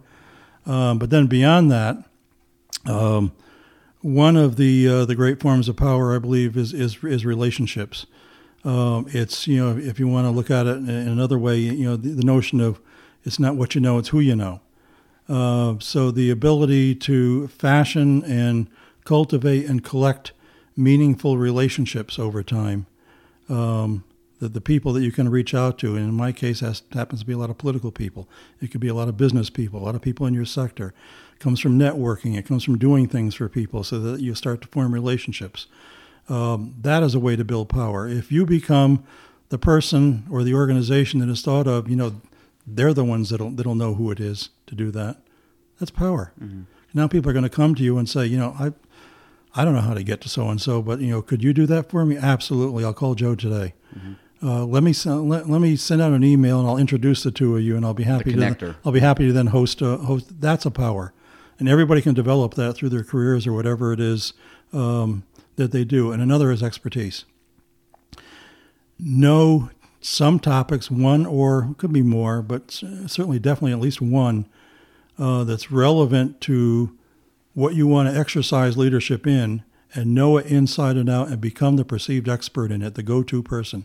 Now you think about the Chamber of Commerce. What what are we expert in? The U.S.-Canadian relationship, the border, Quebec, uh, New York relations and business. We're the experts. We're contacted by Canadian media across Canada, by U.S. media across the U.S. Anytime there's something with a border, um, that that reputation that then comes with being seen as an expert carries power because it brings people to you um, that uh, that then need you for something or are looking to you for something, and that's something every, everybody can do. Figure out what you can become an expert at that's of value to your organization or your field, and then make sure that you're seen as possessing that expertise, and always hone and cultivate that personal expertise. Those are some simple ways that everybody can. I think those are ingredients of leadership. I think good leaders have different factors, are stronger in one of those things than others. Um, but somehow, if they're an effective leader, they have some combination of those things that they then uh, assert that power well and in effective ways uh, to help get things done. And how does that, from a day to day perspective, at the chamber? Like you, you go in eleven. There's eleven of you at the chamber. Um, again, being the, the the president of the chamber, that I mean, you you carry that leadership. But in a day to day thing, are you? Um, do you meet with people regularly day to day? Or are you again very, hey, I'm, you know, Joel, take it away. You're Namstrand. You're you're going to, you know, I have an open door policy, um, and, and sometimes I'm busy and it can get annoying a little bit. But I have an open door policy, and my my staff comes in. They they know that I'm not a micromanager, but they develop a sense that that you know the boss does want to know what's going on. Uh, so they'll tell me that you know I just talked to so and so, and and you'll want to know that you know they said okay, or or we're, we're going to have another. They keep me informed, uh, and that's important. Uh, it gives me the opportunity to ask a I'll ask questions. Uh, I'll express opinions on some things. I'll critique something now and then, but I don't micromanage, and they know they don't have to bring everything to me. Yeah, so like, and that's that's um, I do that with a lot of things. And like again, I kind of take that idea as like I even professionals in other fields to manage my life, whether it be financing or whether it be you know accounting and stuff. It's like I, I find people that I like, I trust, and and, and are what if I would. If you hire people and they are coming to you for to check their the decisions on everything, yeah. one of two things is wrong. You're a bad leader because you're making them feel they have to do that, or they're the wrong person. Mm-hmm. No, I Because they don't have the confidence in their own ability, and you hired the wrong person. No, I love it. It's it. one or the other. The, it has has leadership come been something that's come easy to you, or is this just again a skill set you've learned over time, just doing it so long? Like be- even back when you were back in uh, you know in, in Albany or in Washington, was this just things that came natural to you? Because you probably again, I would think have some leadership, even though you might have been on staff, you probably had a leadership over either employees or you had some pull. It's, Somewhere. it's funny, but I, I, I'm a, I've come to believe that few things in life prepare you more for all sorts of roles in life as political work. And I would recommend that to young people. Go do an internship, do a time for a couple of years as a staffer in a political office somewhere. You know, the pay is going to be crap until you get to be up at the high levels of, of staff work. Don't worry about that. Spend some time in Washington, spend some time in Albany. Uh, be, uh, be part of that, dy- that political dynamic uh, including campaign activity for a candidate of your choice. Uh, and you're going to learn a heck of a lot out of that. That's going to you're going to find all kinds of applications to everything else you do in life. It's a it's a great training ground. That's why I hired Joel. yeah, it, well, Joel came on. I, I absolutely love Joel. I think he's. Uh, I went and recruited him, and then I had to call the congresswoman and say, Sorry. um, I, I want you to know before you hear it otherwise what I just did. Sorry about that." And she she was fine. She was happy that he was he was going to go on to do something that he wanted to do. But uh, yeah, that's why I reached out to Joel. I saw I saw a political staff person doing. I have great respect for political staff work. Political staff work is one of the finest professions that anybody can engage in, and it's complex and it's demanding and it's strategic. And get involved in it and learn how to do it well. It's going to serve you very well. Most political staff work I, I see is it just makes me want to bite, bite my tongue because I just want to say something. I want to say, young man, that's not how you should be representing your boss. And and I have occasionally through the years, I haven't been able to keep myself from pulling somebody aside and saying, listen, I want to advise you the way you're conducting yourself here is not good political staff work. and that, just might be their mannerisms or the way they carry themselves at events. Yeah. Or okay, yeah, Yeah. it's uh, yeah. You it- want you want to know what the what the, the job of a political staff person is. I'm going to I'm going to oversimplify it, but I used to do this in the congressman's office when you had a new staff person, and it didn't matter if they were going to be the receptionist or a legislative director or what it was. What do you think your job is? Oh, my job is to help constituents with their problem. My job is to help the congressman write legislation. No, your job is to make people happy with the boss. yeah. That's political staff work. And but what it takes to do that requires requires a lot of skill and finesse. And uh, I I don't see it done well as often as I would like, and I see a lot of it because I interact with so many political offices. But when I see it, I have great respect. Doesn't matter party.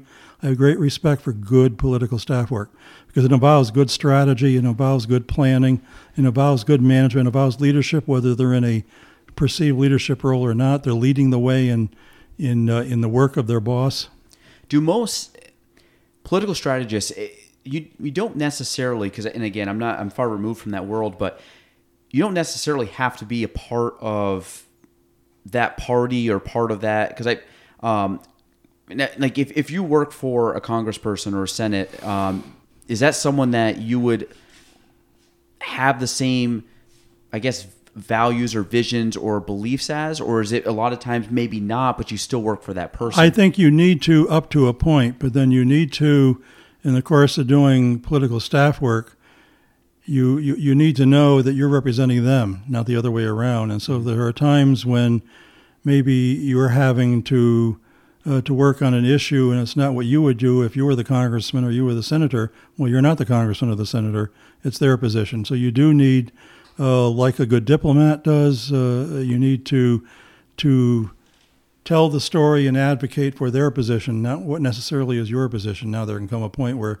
you know, that you're you're you're you're so um, divorced for the positions of who you work with, and you may not feel like you want to do that anymore. But you, are never going to be 100. You're never going to be 100 percent agreement with anybody you work with. I don't yeah. care if they're an elected official or you know a boss at a manufacturing plant. So um, you, you, always have to have to do what the boss wants. Um, so. I, I, still consider myself a, a young professional. I'm, I'm, now in my 30s, but the idea of what what that makes me an old codger. so, what, what is uh, which, no, notice, listeners, he didn't disagree with that. I, I, you said it, not me. So, um, but the the idea of uh, my two questions is, what role do you know young professionals play, and then what should a young professional do moving forward in this area? So again, I you know I have a lot of good friends that are part of like Adirondack Young Professionals, and I know I'm, I'm a big believer in. Uh, my favorite quote is "Rising tide raises all ships," and I really am a firm believer at the at my peers from like an age perspective, you know, give or take five, ten years, I really try to help promote, support their vision, their goal. It could be a little like today. I went and got coffee at this girl just started this little um, tra- uh, I don't want to say trailer camper coffee shop in a camper. She does a great job. She's a young young girl getting this up and, and running, and I think she's the you know chief cook and bottle washer kind of person. Um, but I look at these young people that are coming up through the reins and knowing myself 10 years ago coming in, it's not always easy to break into a sector. And a lot of it is doing grunt work or doing things that aren't very sexy to try to get to a level where, you, like you said, you have a little bit more influence or a little bit more power.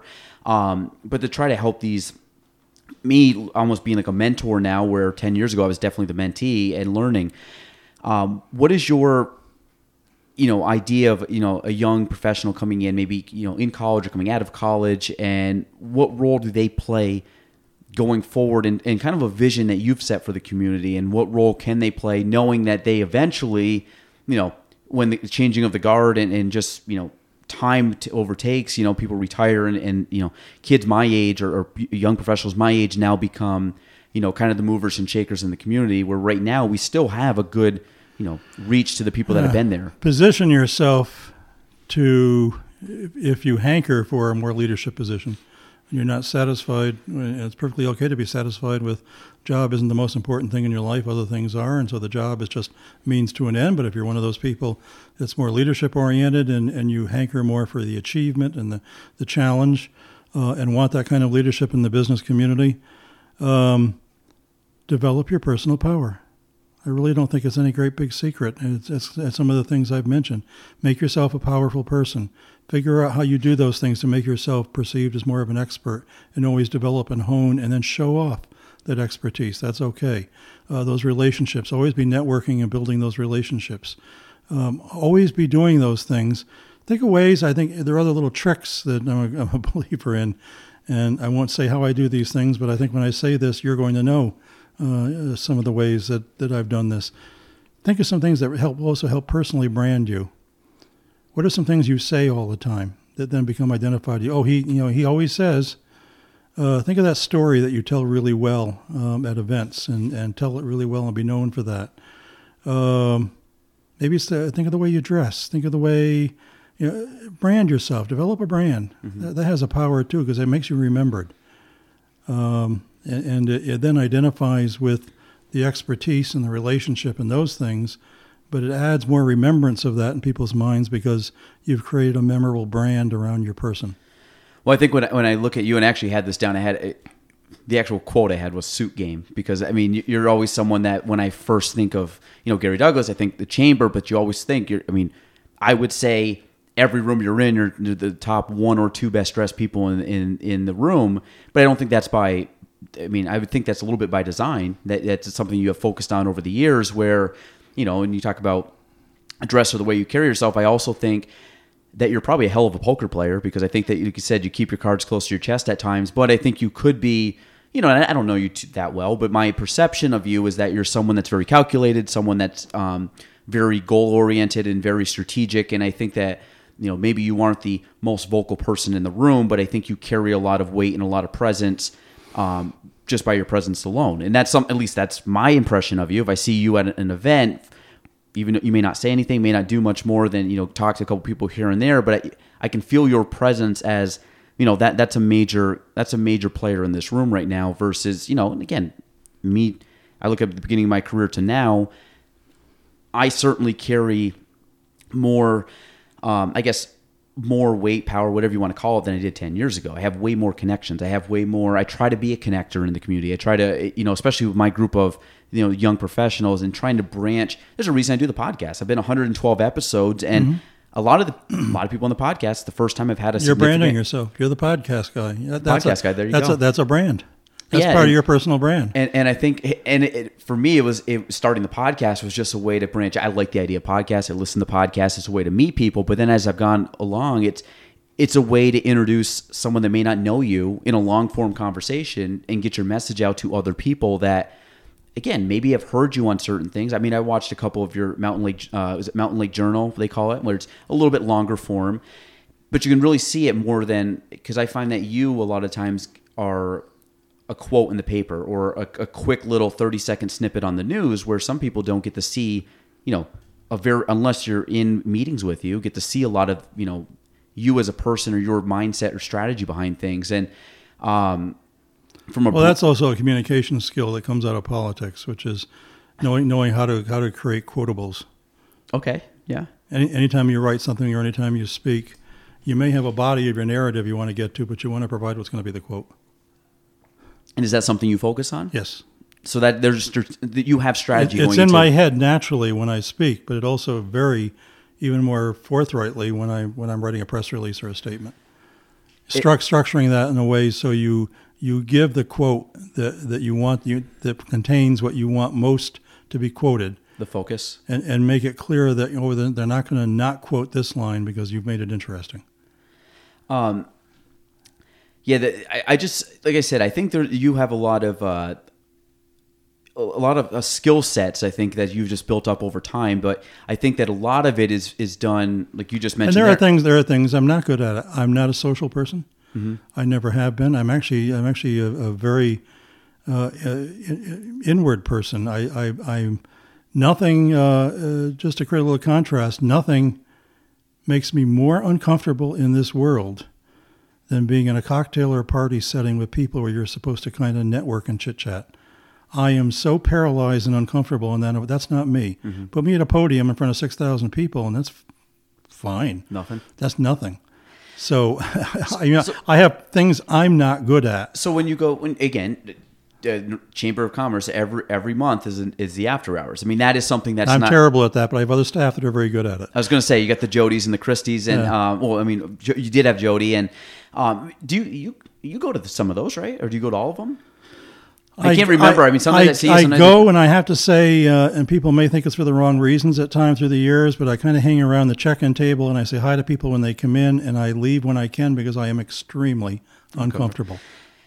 What about doing this podcast? This is okay. This doesn't bother me at all. Because you, you jumped. I mean, you got back to me very quickly on it, and and again, the decision making. I gave you kind of a couple options, and you're like, nope, today perfect. So I was yep. like, great, I, I like it. Um, so like the okay, the, like the chamber award dinner. I mean, you went up, you were on the podium. That was you, so that was your comfort zone, being Perfect on the podium. Comfort. And Perfect then, comfort. but uh, the mingling and stuff is like the kind of the stuff that you're just like, eh, I'm, I'm good. You know, just kind of like get to the get to the awards, get to the meet. And I always plan my speaking in my head I sketch it out. I never write it verbatim. I've never read anything verbatim. I hate that. Mm-hmm. I'll sketch out, you know, uh, how I'm going to start it, uh, whether it's with a joke or whether it's with a story. I think either or sometimes a combination of the two of those are a great tool for public speaking to command attention and set you apart from kind of the standard PowerPoint presentation mm-hmm. or something. Um, and then the key points I want to make and I sketch them out in an outline kind of way. And I look at that again. Typically, I like to look at that again just before I'm going to speak, and I will make changes. So then I'll, I'll, I'll, scribble on it and I'll cross that off. And I'll even think sometimes there at the table, I'll see somebody there in the room, and I'll say, "Oh, I just thought of a good joke. I'll make I'll make I'll make some fun of of Matt. And, uh, let me put that in there instead of this." Uh, but then when I get to the podium, and I always like a podium, I push that aside and I just wing it, and it just is all in my head.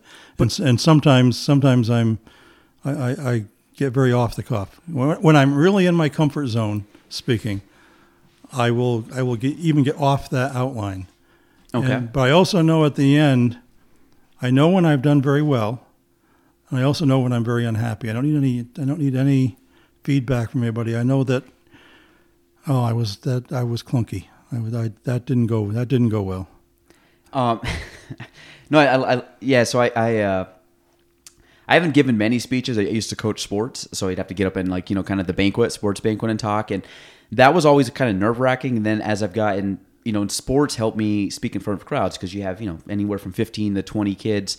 Um, at the time, it was um, you know mostly 12 13 14 15 year olds that you're speaking in front of and you know you can kind of command that kind of audience and then you go into you know i haven't had to do major speeches i've done some presentations and stuff and it's always um, i'm the same way I, i'm a jot i jot down some notes um, when, when i you know we had to give the speech at the uh, uh, the awards last year i didn't write anything down that was completely i think i actually looked watched the there was a video someone posted i think it was the chamber and i remember looking down and I never re- looked like I was reading stuff. I never look, I was reading the actual. I was just looking down at the award because it was kind of you know. It's and, again, I thank you for that because that was uh, You're welcome. you know the, the chamber. I thought and it's hanging up over there, and I, I I think I said that it was the I think the most meaningful award I've ever gotten in my life from anything because I think it has it speaks to something that I'm pretty passionate about. As I've gotten, you know, as you get older, you fi- you find what you really like to do in life, and you find out what you're passionate about. And I think, um, you know, getting an award like that, which I mean, I, I you know, ki- kind of shame on me, but I remember when I was told that I was going to get it. I, uh, Jody had called me, and I asked Jody, "What is it?" Because I had never been to the award banquet, and part of the reason I was planning on going the year prior, and I didn't even know they gave awards out. And the year prior, I was just going to go because I'm like, "Yeah, I'll go to the chamber." It was my wife's birthday, so I made the, the smart decision not to go. And and you know, I think we went out to dinner or something that night, but. Um, you know, to really kind of look at what the the award meant, and then I'm kind of like, you know, that is very cool because again, I'm not a very, you know, pat on the backs and stuff do make me uncomfortable because I'm kind of like the process of like just working hard and, and accomplishing things, but to sit back and know what it means and to see that people recognize the work that you do, um, you know, that I may not see it that gets that gets noticed, but that it gets noticed, then I'm like, okay, that is kind of cool that people you know do think that I'm doing the right thing, which does give you a little more more motivation to keep going because it gives you some affirmative of like, okay, this is I'm doing the right stuff, and the people that I would, you know, that I value, I would say value their opinion or insight are also saying, hey, we do recognize that you're doing, you know. A job that we would recognize as doing well. Um, that's the kind of stuff that And that's why it's done is to recognize excellence, but uh, you know beyond that is to set up examples, yeah, and is to identify examples. Yeah, and, and I like I say, there there- it just having seen the whole process and knowing you know how many people that I think are doing a good job and to be kind of you know you know uh, highlighted out of that group is something that I, I didn't take lightly. That I was looking at It's like you know I take that as a responsibility to keep doing what I'm doing, but also kind of help lead the charge in my sphere of friends. And I know a lot of young people do look up to me um, not not real estate. Real estate's a thing I do, but I think more from the mindset, and I think more of like you know like, like the local matters thing. We that was a tagline we came up came up with. But when I look at my what third, I just turned thirty one, so my f- basically a fifty year goal does a lot with local matters. And again, I'm kind of one that I think out in broad terms and themes, and I break it back down to smaller you know yearly three year goals five year goals where i can put metrics on it. But the you know the, the 20 30 year goals that there's general themes to it which is probably something i think you would agree on that you have a theme of what you want the north country to be the the uh the people the places the locations that that will figure itself out but it's the general theme that we're working towards. So last few questions that i have for you um what is and again i'm gonna i had this in Is this where I need to get my tax return out? You, you I, I think you checked it in. Your your Oh, your, uh, your okay. your agent gave it to us before you got here. So the uh, and I had this in quotations. What is a normal day in the life of you know of Garry Douglas? And I know I use normal kind of loosely because somebody asked me what's a normal day in real estate. I'm like, okay, well here's the the perfect day, but um, kind of what's a general guideline of like you get you know get to the office before you get to the office or like what's your what's your day how do you structure your day and what what's your goals for the day and this could be again a week a month but kind of what's the general theme of each day to you I spend a considerable amount of time broken up but collectively, uh, scanning news and events and uh, political things and what's going on in Washington, what's going on in Ottawa. I have uh, probably about 10 or 12 newspapers I scan every day, uh, beyond just, you know, the Press Republican, the Adirondack Daily Enterprise, and the local ones. Um, papers in Washington and London and Ottawa, the Montreal Gazette, uh, looking for intel, looking for articles of interest. Uh, sometimes just articles to share because there's a little way of networking with somebody. Mm-hmm. You happen to find something in the Gazette that's of interest to people, and you can pass it on to them. You know, there's there, there's a little something you can do in a in a very simple way, uh, but also building that expertise, that awareness. So I spend time doing that. I am a major emailer. Uh, I do almost all communication by email. Uh, I like it. I can fashion my thought. By the way, I still structure my emails in more of a letter format than I don't do abbreviations. I don't do any of that stuff. I think the art of letter writing and proper grammar is important. Mm-hmm. Um, but I'm I'm big on emailing. Um, so I, I, spend a lot of time at the screen, uh, emailing and going through my files of emails for someone I haven't heard from in a while that I, I would would have liked to by now. So it's time to figure out an excuse. Maybe it's forwarding that article from the Gazette or something that gives me an excuse uh, to ping them and say, oh, and by the way, you know, get back to me when you can about whatever. So I spend a lot of time working in that way. I don't spend much time on the phone. I don't like the phone. Um, so I don't do a lot by phone. I prefer emails or in-person meetings. Um, so while this is down uh, because of the pandemic currently, I normally would be doing a lot of meetings. Mm-hmm. I'd be going to a lot of meetings, but I'd be doing a lot of personal meetings um, at the office and getting people to come in and meet with me there. Um, and there's a number of reasons why I do that. It's another little secret for folks that want to cultivate things. Always do your meetings on your turf whenever you can. Mm-hmm. You have greater comfort, and you're hosting the person. They're visiting you, uh, rather than going to their office or some third party uh, place. And then, by the way, make your office something that reinforces the things you want to reinforce about you and your organization. And anybody that's seen my office knows that that does that to the maximum degree. Um, so uh, a lot of meetings, um, a lot of travel, although that's down too. These have been strange times for me. Travel nor, by car, travel by plane. Normally, I'd be on the road thirty-five thousand miles a year. That's just purely that's window time driving. Yeah, that's running around the region because when you're doing five plus counties, you got to be visible. We make sure we're going to be a regional chamber. We got to really be a regional chamber. I make sure that we're working on uh, issues that have to do with Hamilton County, that we're doing something for Tupper Lake this year, uh, that we're working with Malone on some project.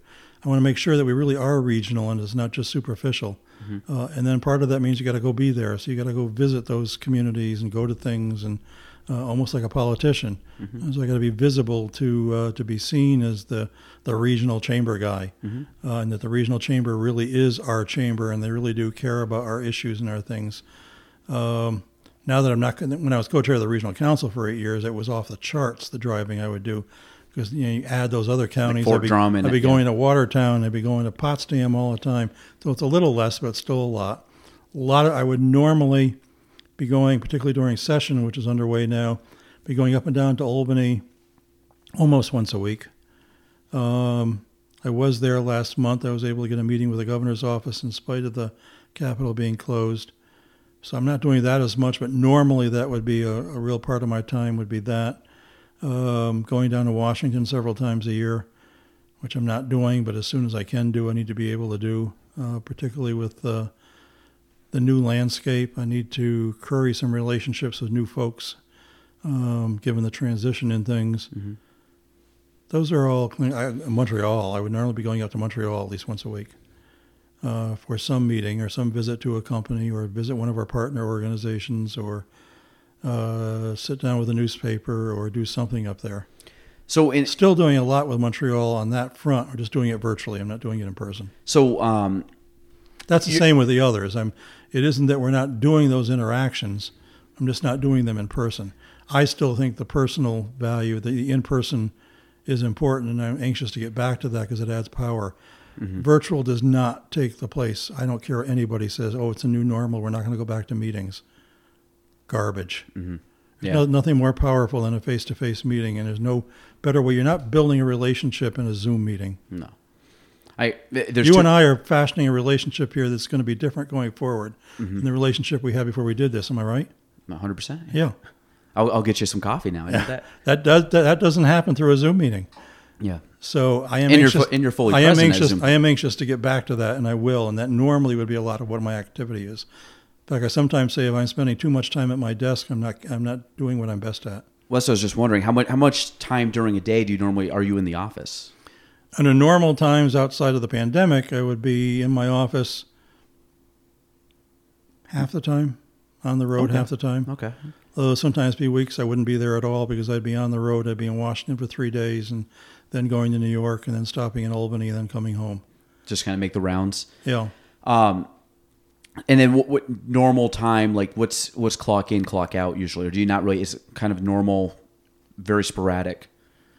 Are you like an early get to the office early? You kind of like you kind of I start work early at home. I get to the office maybe around eight, but if I'm up at six or seven, then I'm I'm doing my emails and starting to read my my papers online and doing that early in the morning. Um, and then typically we'll end at the office around five. Although increasingly there are the, these Zoom meetings being scheduled after work, I decide whether I'm going to do them at the office or do them at home.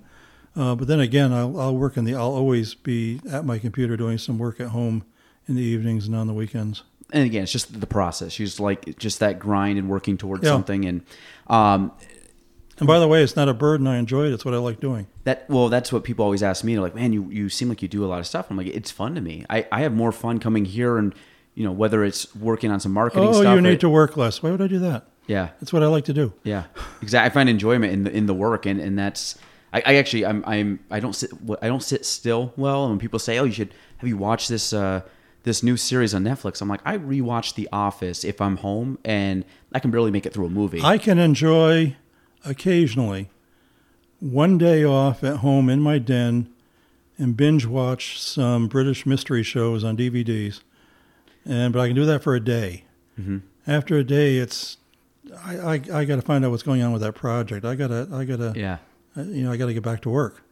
What do you, do you watch? Are you a movie guy, TV guy? I mean, do you not much TV, movies? Do you read a lot? I spend. I, I, I'm. I'm still a creature of DVDs. I still order them on Amazon. Uh, I'm. Uh, I'm a great Anglophile. Um, I have been. Uh, I have been at least once, many years, twice uh, to London every year for 41 years until 2020. Wow. Okay. Uh, so Fa- family or just pure enjoyment? Just pure enjoyment. Okay. Um, I'm a great antique collector. I've been uh, I started in auctions and in the antique business when I was about 15, 16, doing antique shows. Um, I still am a, a hopeless collector. I always will be. I sometimes joke he who has the most when the end of the world comes wins. I intend to win. Um, but I'm a particular collector of a number of different eclectic antiques in England. There's a whole series of antique shows I go to typically every October for three weeks. I stay in London and I go out by train up and down to various shows. Uh, some of my best friends in the world are British antique dealers, some of whom I've known Wow. for more than 30 years. I've spent in my life a day and a half in London. Absolutely loved it, but it was it just a, a whirlwind kind It's of. my it's my second home. It's it's where I feel it's the only place I care to go to. I when I was younger, I traveled all over the world. I took tours. I went to to China and Asia and Africa and all. I've done, I've done all that. I have no interest in any of that anymore. I just want to get to London once a year. so when you do when you guys put out like the uh, the chamber trips, don't is there trips that kind of sponsored by Yeah. the chamber? Um, do you go on those? No, Okay, but if it, they went to London, would you go to that? no.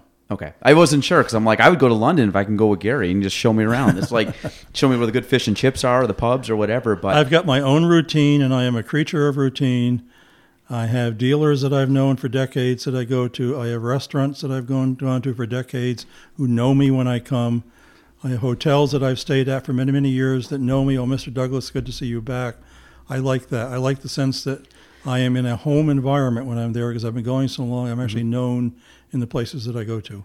That's pretty cool. I didn't know that. Um, and and besides London, there's no real ties to London. Besides that, just that's kind of where your your vibe is. It's not like like you said, you have a connection with like when you first went to Samuel London. Samuel Johnson said, "When a man is tired of London, he's tired of life." Well, I'm not tired of London. I'm not tired of life.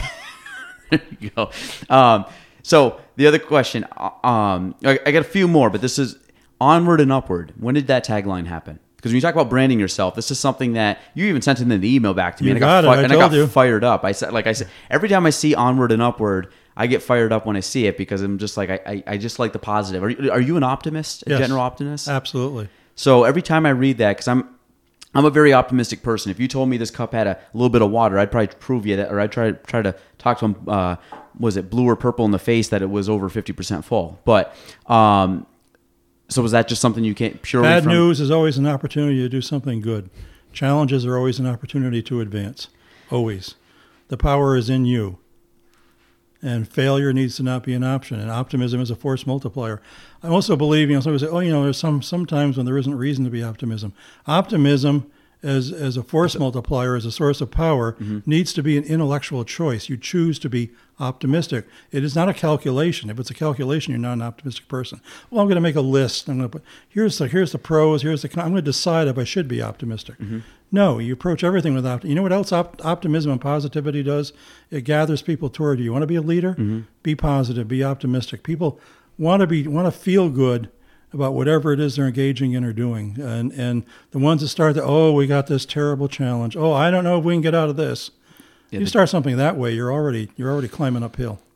I, I think that's I think that's one of the things that one of the things that I've benefited from that's come natural to me is I'm positive, and I think, like I said, I, the last few years when I've really put myself out there, the people that I've that have gravitated towards me and me to them. Well, I'm sure it comes is- apart from your dad because he's always a very positive, upbeat. He's pretty chipper. Yeah, he's always Yeah. been kind of a chipper guy. So Yeah. I, I think uh, I think a lot of it is is like I said, a glass. I'm a glass half full. Always seeing optimism. You know, if there's a if there's a challenge, I'm like, okay, how can we grow and make this turn this into a positive? And um, I just love it. Every time I see onward and upward, I get fired. You, you know, the strictly business every month. You know, whether it be uh, you know something that you just send out or a press release. I always see it, or the the Vision, the monthly Vision magazines. Um, I, I, think this is kind of pre. Well, what what it, so far when I say uh, this is kind of probably too hard to answer, but um, or maybe very easy to answer. Proudest accomplishment to date, uh, uh, you know, at least from the work with the chamber. I think building the chamber that we've built over the last 29 years, um, with a lot of help, uh, starting with folks like your father and coming through the years, a, a lot of great uh, staff that have worked with me, a lot of great uh, board leadership. Uh, so it isn't necessarily personal. It's, it's, I have a personal part in it with a lot of other people. I hope share in the pride. But uh, we we took a chamber in 1992. There was a disaster. Um, it was bankrupt. It had just been through a major embezzlement. Uh, it had no budget. Nobody could figure out what the finances were. I had to go through a whole first year of bills coming in unexpectedly and and wondering if there was revenue or not before we could do a whole year and figure out what the finances really were, because there were no finances to going into it. Um, it was a chamber that was starting to morph from what it was to what it needed to be, what the business community needed it to be. It was starting to morph from the kind of Plattsburgh Community Chamber that was about events um, and things like um, uh, the, the Oktoberfest and other things that I've heard about. Not anything wrong with those things, but that's one kind of chamber. And starting to be about business services. It had just, under my predecessor, started its first government affairs committee. So it was just starting with the notion that maybe we should be taking issues and paying attention to government matters.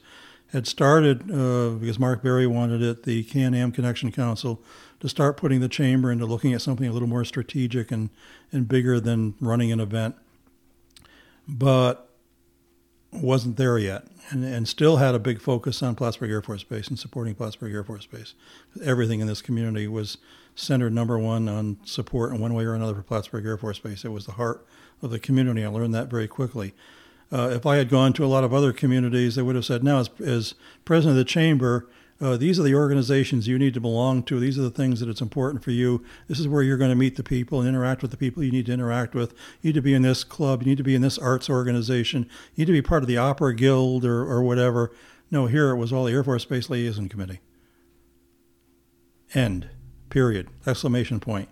Um, that was the heart and soul of where the leadership in the community generally, you know, gathered and interacted and where you would interact with them. Um, but building that after the failure of, Plat- of keeping Plattsburgh Air Force Base open into the regional chamber and the power organization it is now, and the impact that has in small and sometimes greater ways each and every day on behalf of this region, that's what I'm proud of. So it's not, it's not just a lot of individual projects and accomplishments, but it's more the, of having created the structure that makes so much else possible. Um, I mean, to follow up on that, And of hiring and motivating the team that I have. Yeah, well, the, and I think the next one you kind of answered it. It said like, eh, I actually my next two questions. What, what was your next plan in life? And you just told me you're you're doing this until it doesn't become fun anymore. So I think that would that probably answers that question. I, I am the Joe Bornstein of the world of chambers. They will carry me out someday. Okay. Okay. And when when I then I also put what legacy do you want to leave? But again, I mean, I think you're you're, you're still well into the building that legacy. Do you think it, the legacy would be someone again from taking it from I always think the best is yet to come. beautiful? I love it. And if you believe the best is yet to come, then you've got you've got mountains to climb and things to do. So we can say onward and upward. Onward and upward. You're never at that point where okay, well that's done. Well done. You know, time to move on. I can't I can't ever see that because there's always more and bigger things you can do. I mean, right? It, and it can be the things that come out of left field, like a pandemic. Um, but it can also be a lot, a lot of. But there will always be things that you foresee that you're working towards, and then there's the events that come that can knock you sideways. But at the same time, how do you turn those events into something that you can build positively on, like the closure of Plattsburgh Air Force Base? How do you convert that into opportunities to reinvent the economy and to make it even even greater than it was?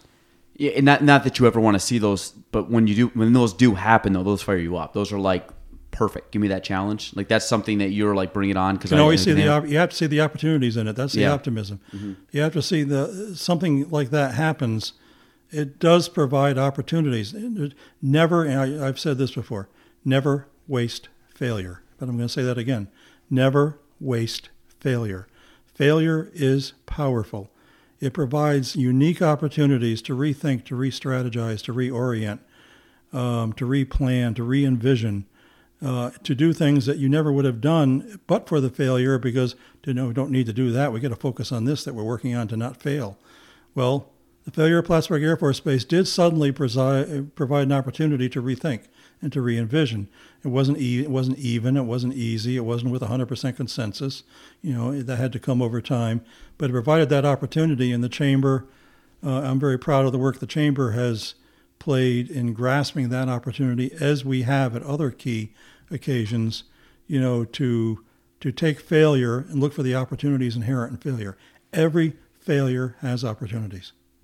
I love it. Um, Garry, thank you so much for coming on. Like I My said, I want, to, pleasure. I want to respect. I want to respect the time I, that we um, that we have here. But So it- now I have one more question. Where where do you cast the pods? We're, so, um, well, I, so the thing you told me before you get on, you have no cell phone, which I actually that's part of me is I I I, uh, I envy that a little bit. That like when your day ends, you go home and it's like I don't someone's gonna, carry a cell phone. I have a cell phone at the office that I use only if I'm like going to Albany or I'm going to be on the road. And then I don't know how to answer it. Nobody's ever called me on it. I don't use it as a phone. I use it to check my emails. okay. Is it an iPhone? I don't know. Okay, I mean it's not like a flip phone. I don't know. It's it's a it's a it's a phone. Okay. I don't know. No, that's fine because you said you're, you said you've never sent a text in your life, but I said, but at least it's enough where you. Like I said, the the email's good. I do emails on it. Um, so where the podcast is located, um, there's a. I can. I'll email you the link, and then you can go on and watch it on Podbean. I was going to say you can get it on Apple. Well, I've done it online. I mean, I, I listened to a few of your So it- podcasts you're- in the you're- last last you're- week. Just going, I just all I had to do was Google your name podcast, and I, you know, There's enough that showed up. So um, because you're on LinkedIn, yes, right? You're pretty active I on do LinkedIn. use LinkedIn a lot. So- I don't use social media really other than LinkedIn, but I find LinkedIn very valuable. I find LinkedIn very valuable for making those connections Mm-hmm. that you want to make. I can there's I want to connect with the president of a company that I've heard something about. I find LinkedIn I can figure out some way that I can get to that person. so the podcast will be put on LinkedIn. Okay. So if you if that's the easiest way, you might be able to just click on that and go. But other than that, I can I can send you the email. But it Podbean's the hosting site, but it goes out to you know Apple, Spotify. It goes out to you know goes on YouTube. It goes on all these places that people can listen. But um, if you go on LinkedIn and click on it, it'll take you a link to Podbean. And if you've already listened to a couple, you'll be able to hear Yeah. it. Yeah. Well, I do have a pod in my basement, but I'm afraid to touch it. growing? No. so, um, well, Garry, I really appreciate you coming on. Like I said, out of uh, you know a lot of the people that I've wanted to come on, I have a you know a list of people that I, I go through in my phone, but it's my notes that I kind of go through. And you've been on that list for many, many, many months, and probably well over a year now. This is um, Well, now, I'm happy we can do it, and I hope I didn't drone on too long. no, you were great. That was perfect. Like I said, you, the good thing was uh, people always ask like what I'm nervous about coming on, or I, I always tell people as long as you can talk, and most of the stuff we're going to talk about is stuff that you know what you're, you're talking about. Like you said, you you don't really have to prepare for it because you prepare for it every day. So it's I'm not going to ask you about I, I don't know like deep sea fishing or something if you're not into that or golfing. If do you golf? No. Okay. So like I wouldn't have asked you about golf. Like I've been fine. You would have just cut it down and said onto something Nope, different. Never had a club in my hand. That's that's fine. The, uh, the your tournament every year is a great tournament. Yes, it is. A lot of people enjoy that. We, we have a lot of fun with that. So um, I think this year we probably had a little too much fun, but I think we were pent up from uh, so many months of not seeing people. So it was fun to get out and, and socialize a little bit. So, um, but Garry, thank you so much. I like I said, I, I you're someone that I do. Um, pay attention to and emulate or want to emulate, I guess, you know, going forward and kind of, uh, you know, I take a lot of what you do and, and your presence and your vision, and it definitely has an influence on me. And I know a lot of you know, I think young young professionals definitely know, you know, know your name and know, like I said, the positive impact that you've had. And I, you know, hopefully, like I said, we'll be seeing you around for many more years. And you know, it, I'll be around, so I'm sure I'll bug you. so at they're not point. wondering when that old fogey's going to get out of the way. I, I, I hope not. I, ho- I hope not. And, and like I said, if I'm, uh, you know, rolling up on you and asking you crazy questions, like get, getting you uh, green suits and stuff, that you won't be uh, completely ready to just punch me in the face. But that's I have a that's- very good tailor in Montreal. If you ever want his name, I, then I'll I, I will I, I'll figure that out. I'll get that. I'll send it up, and he'll, he'll send it down special. So Garry, thank you so much. Um, okay, my pleasure. It was Onward great. and upward. Beautiful. Episode 112 of the Gaelan Trombley Show. Thanks for listening to the Gaelan Trombley Show. If you want to reach me, you can go on Facebook at Gaelan Trombley, on Instagram at Gaelan Trombley, and on YouTube at Gaelan Trombley. The spelling G A E L A N T R O M B L E Y.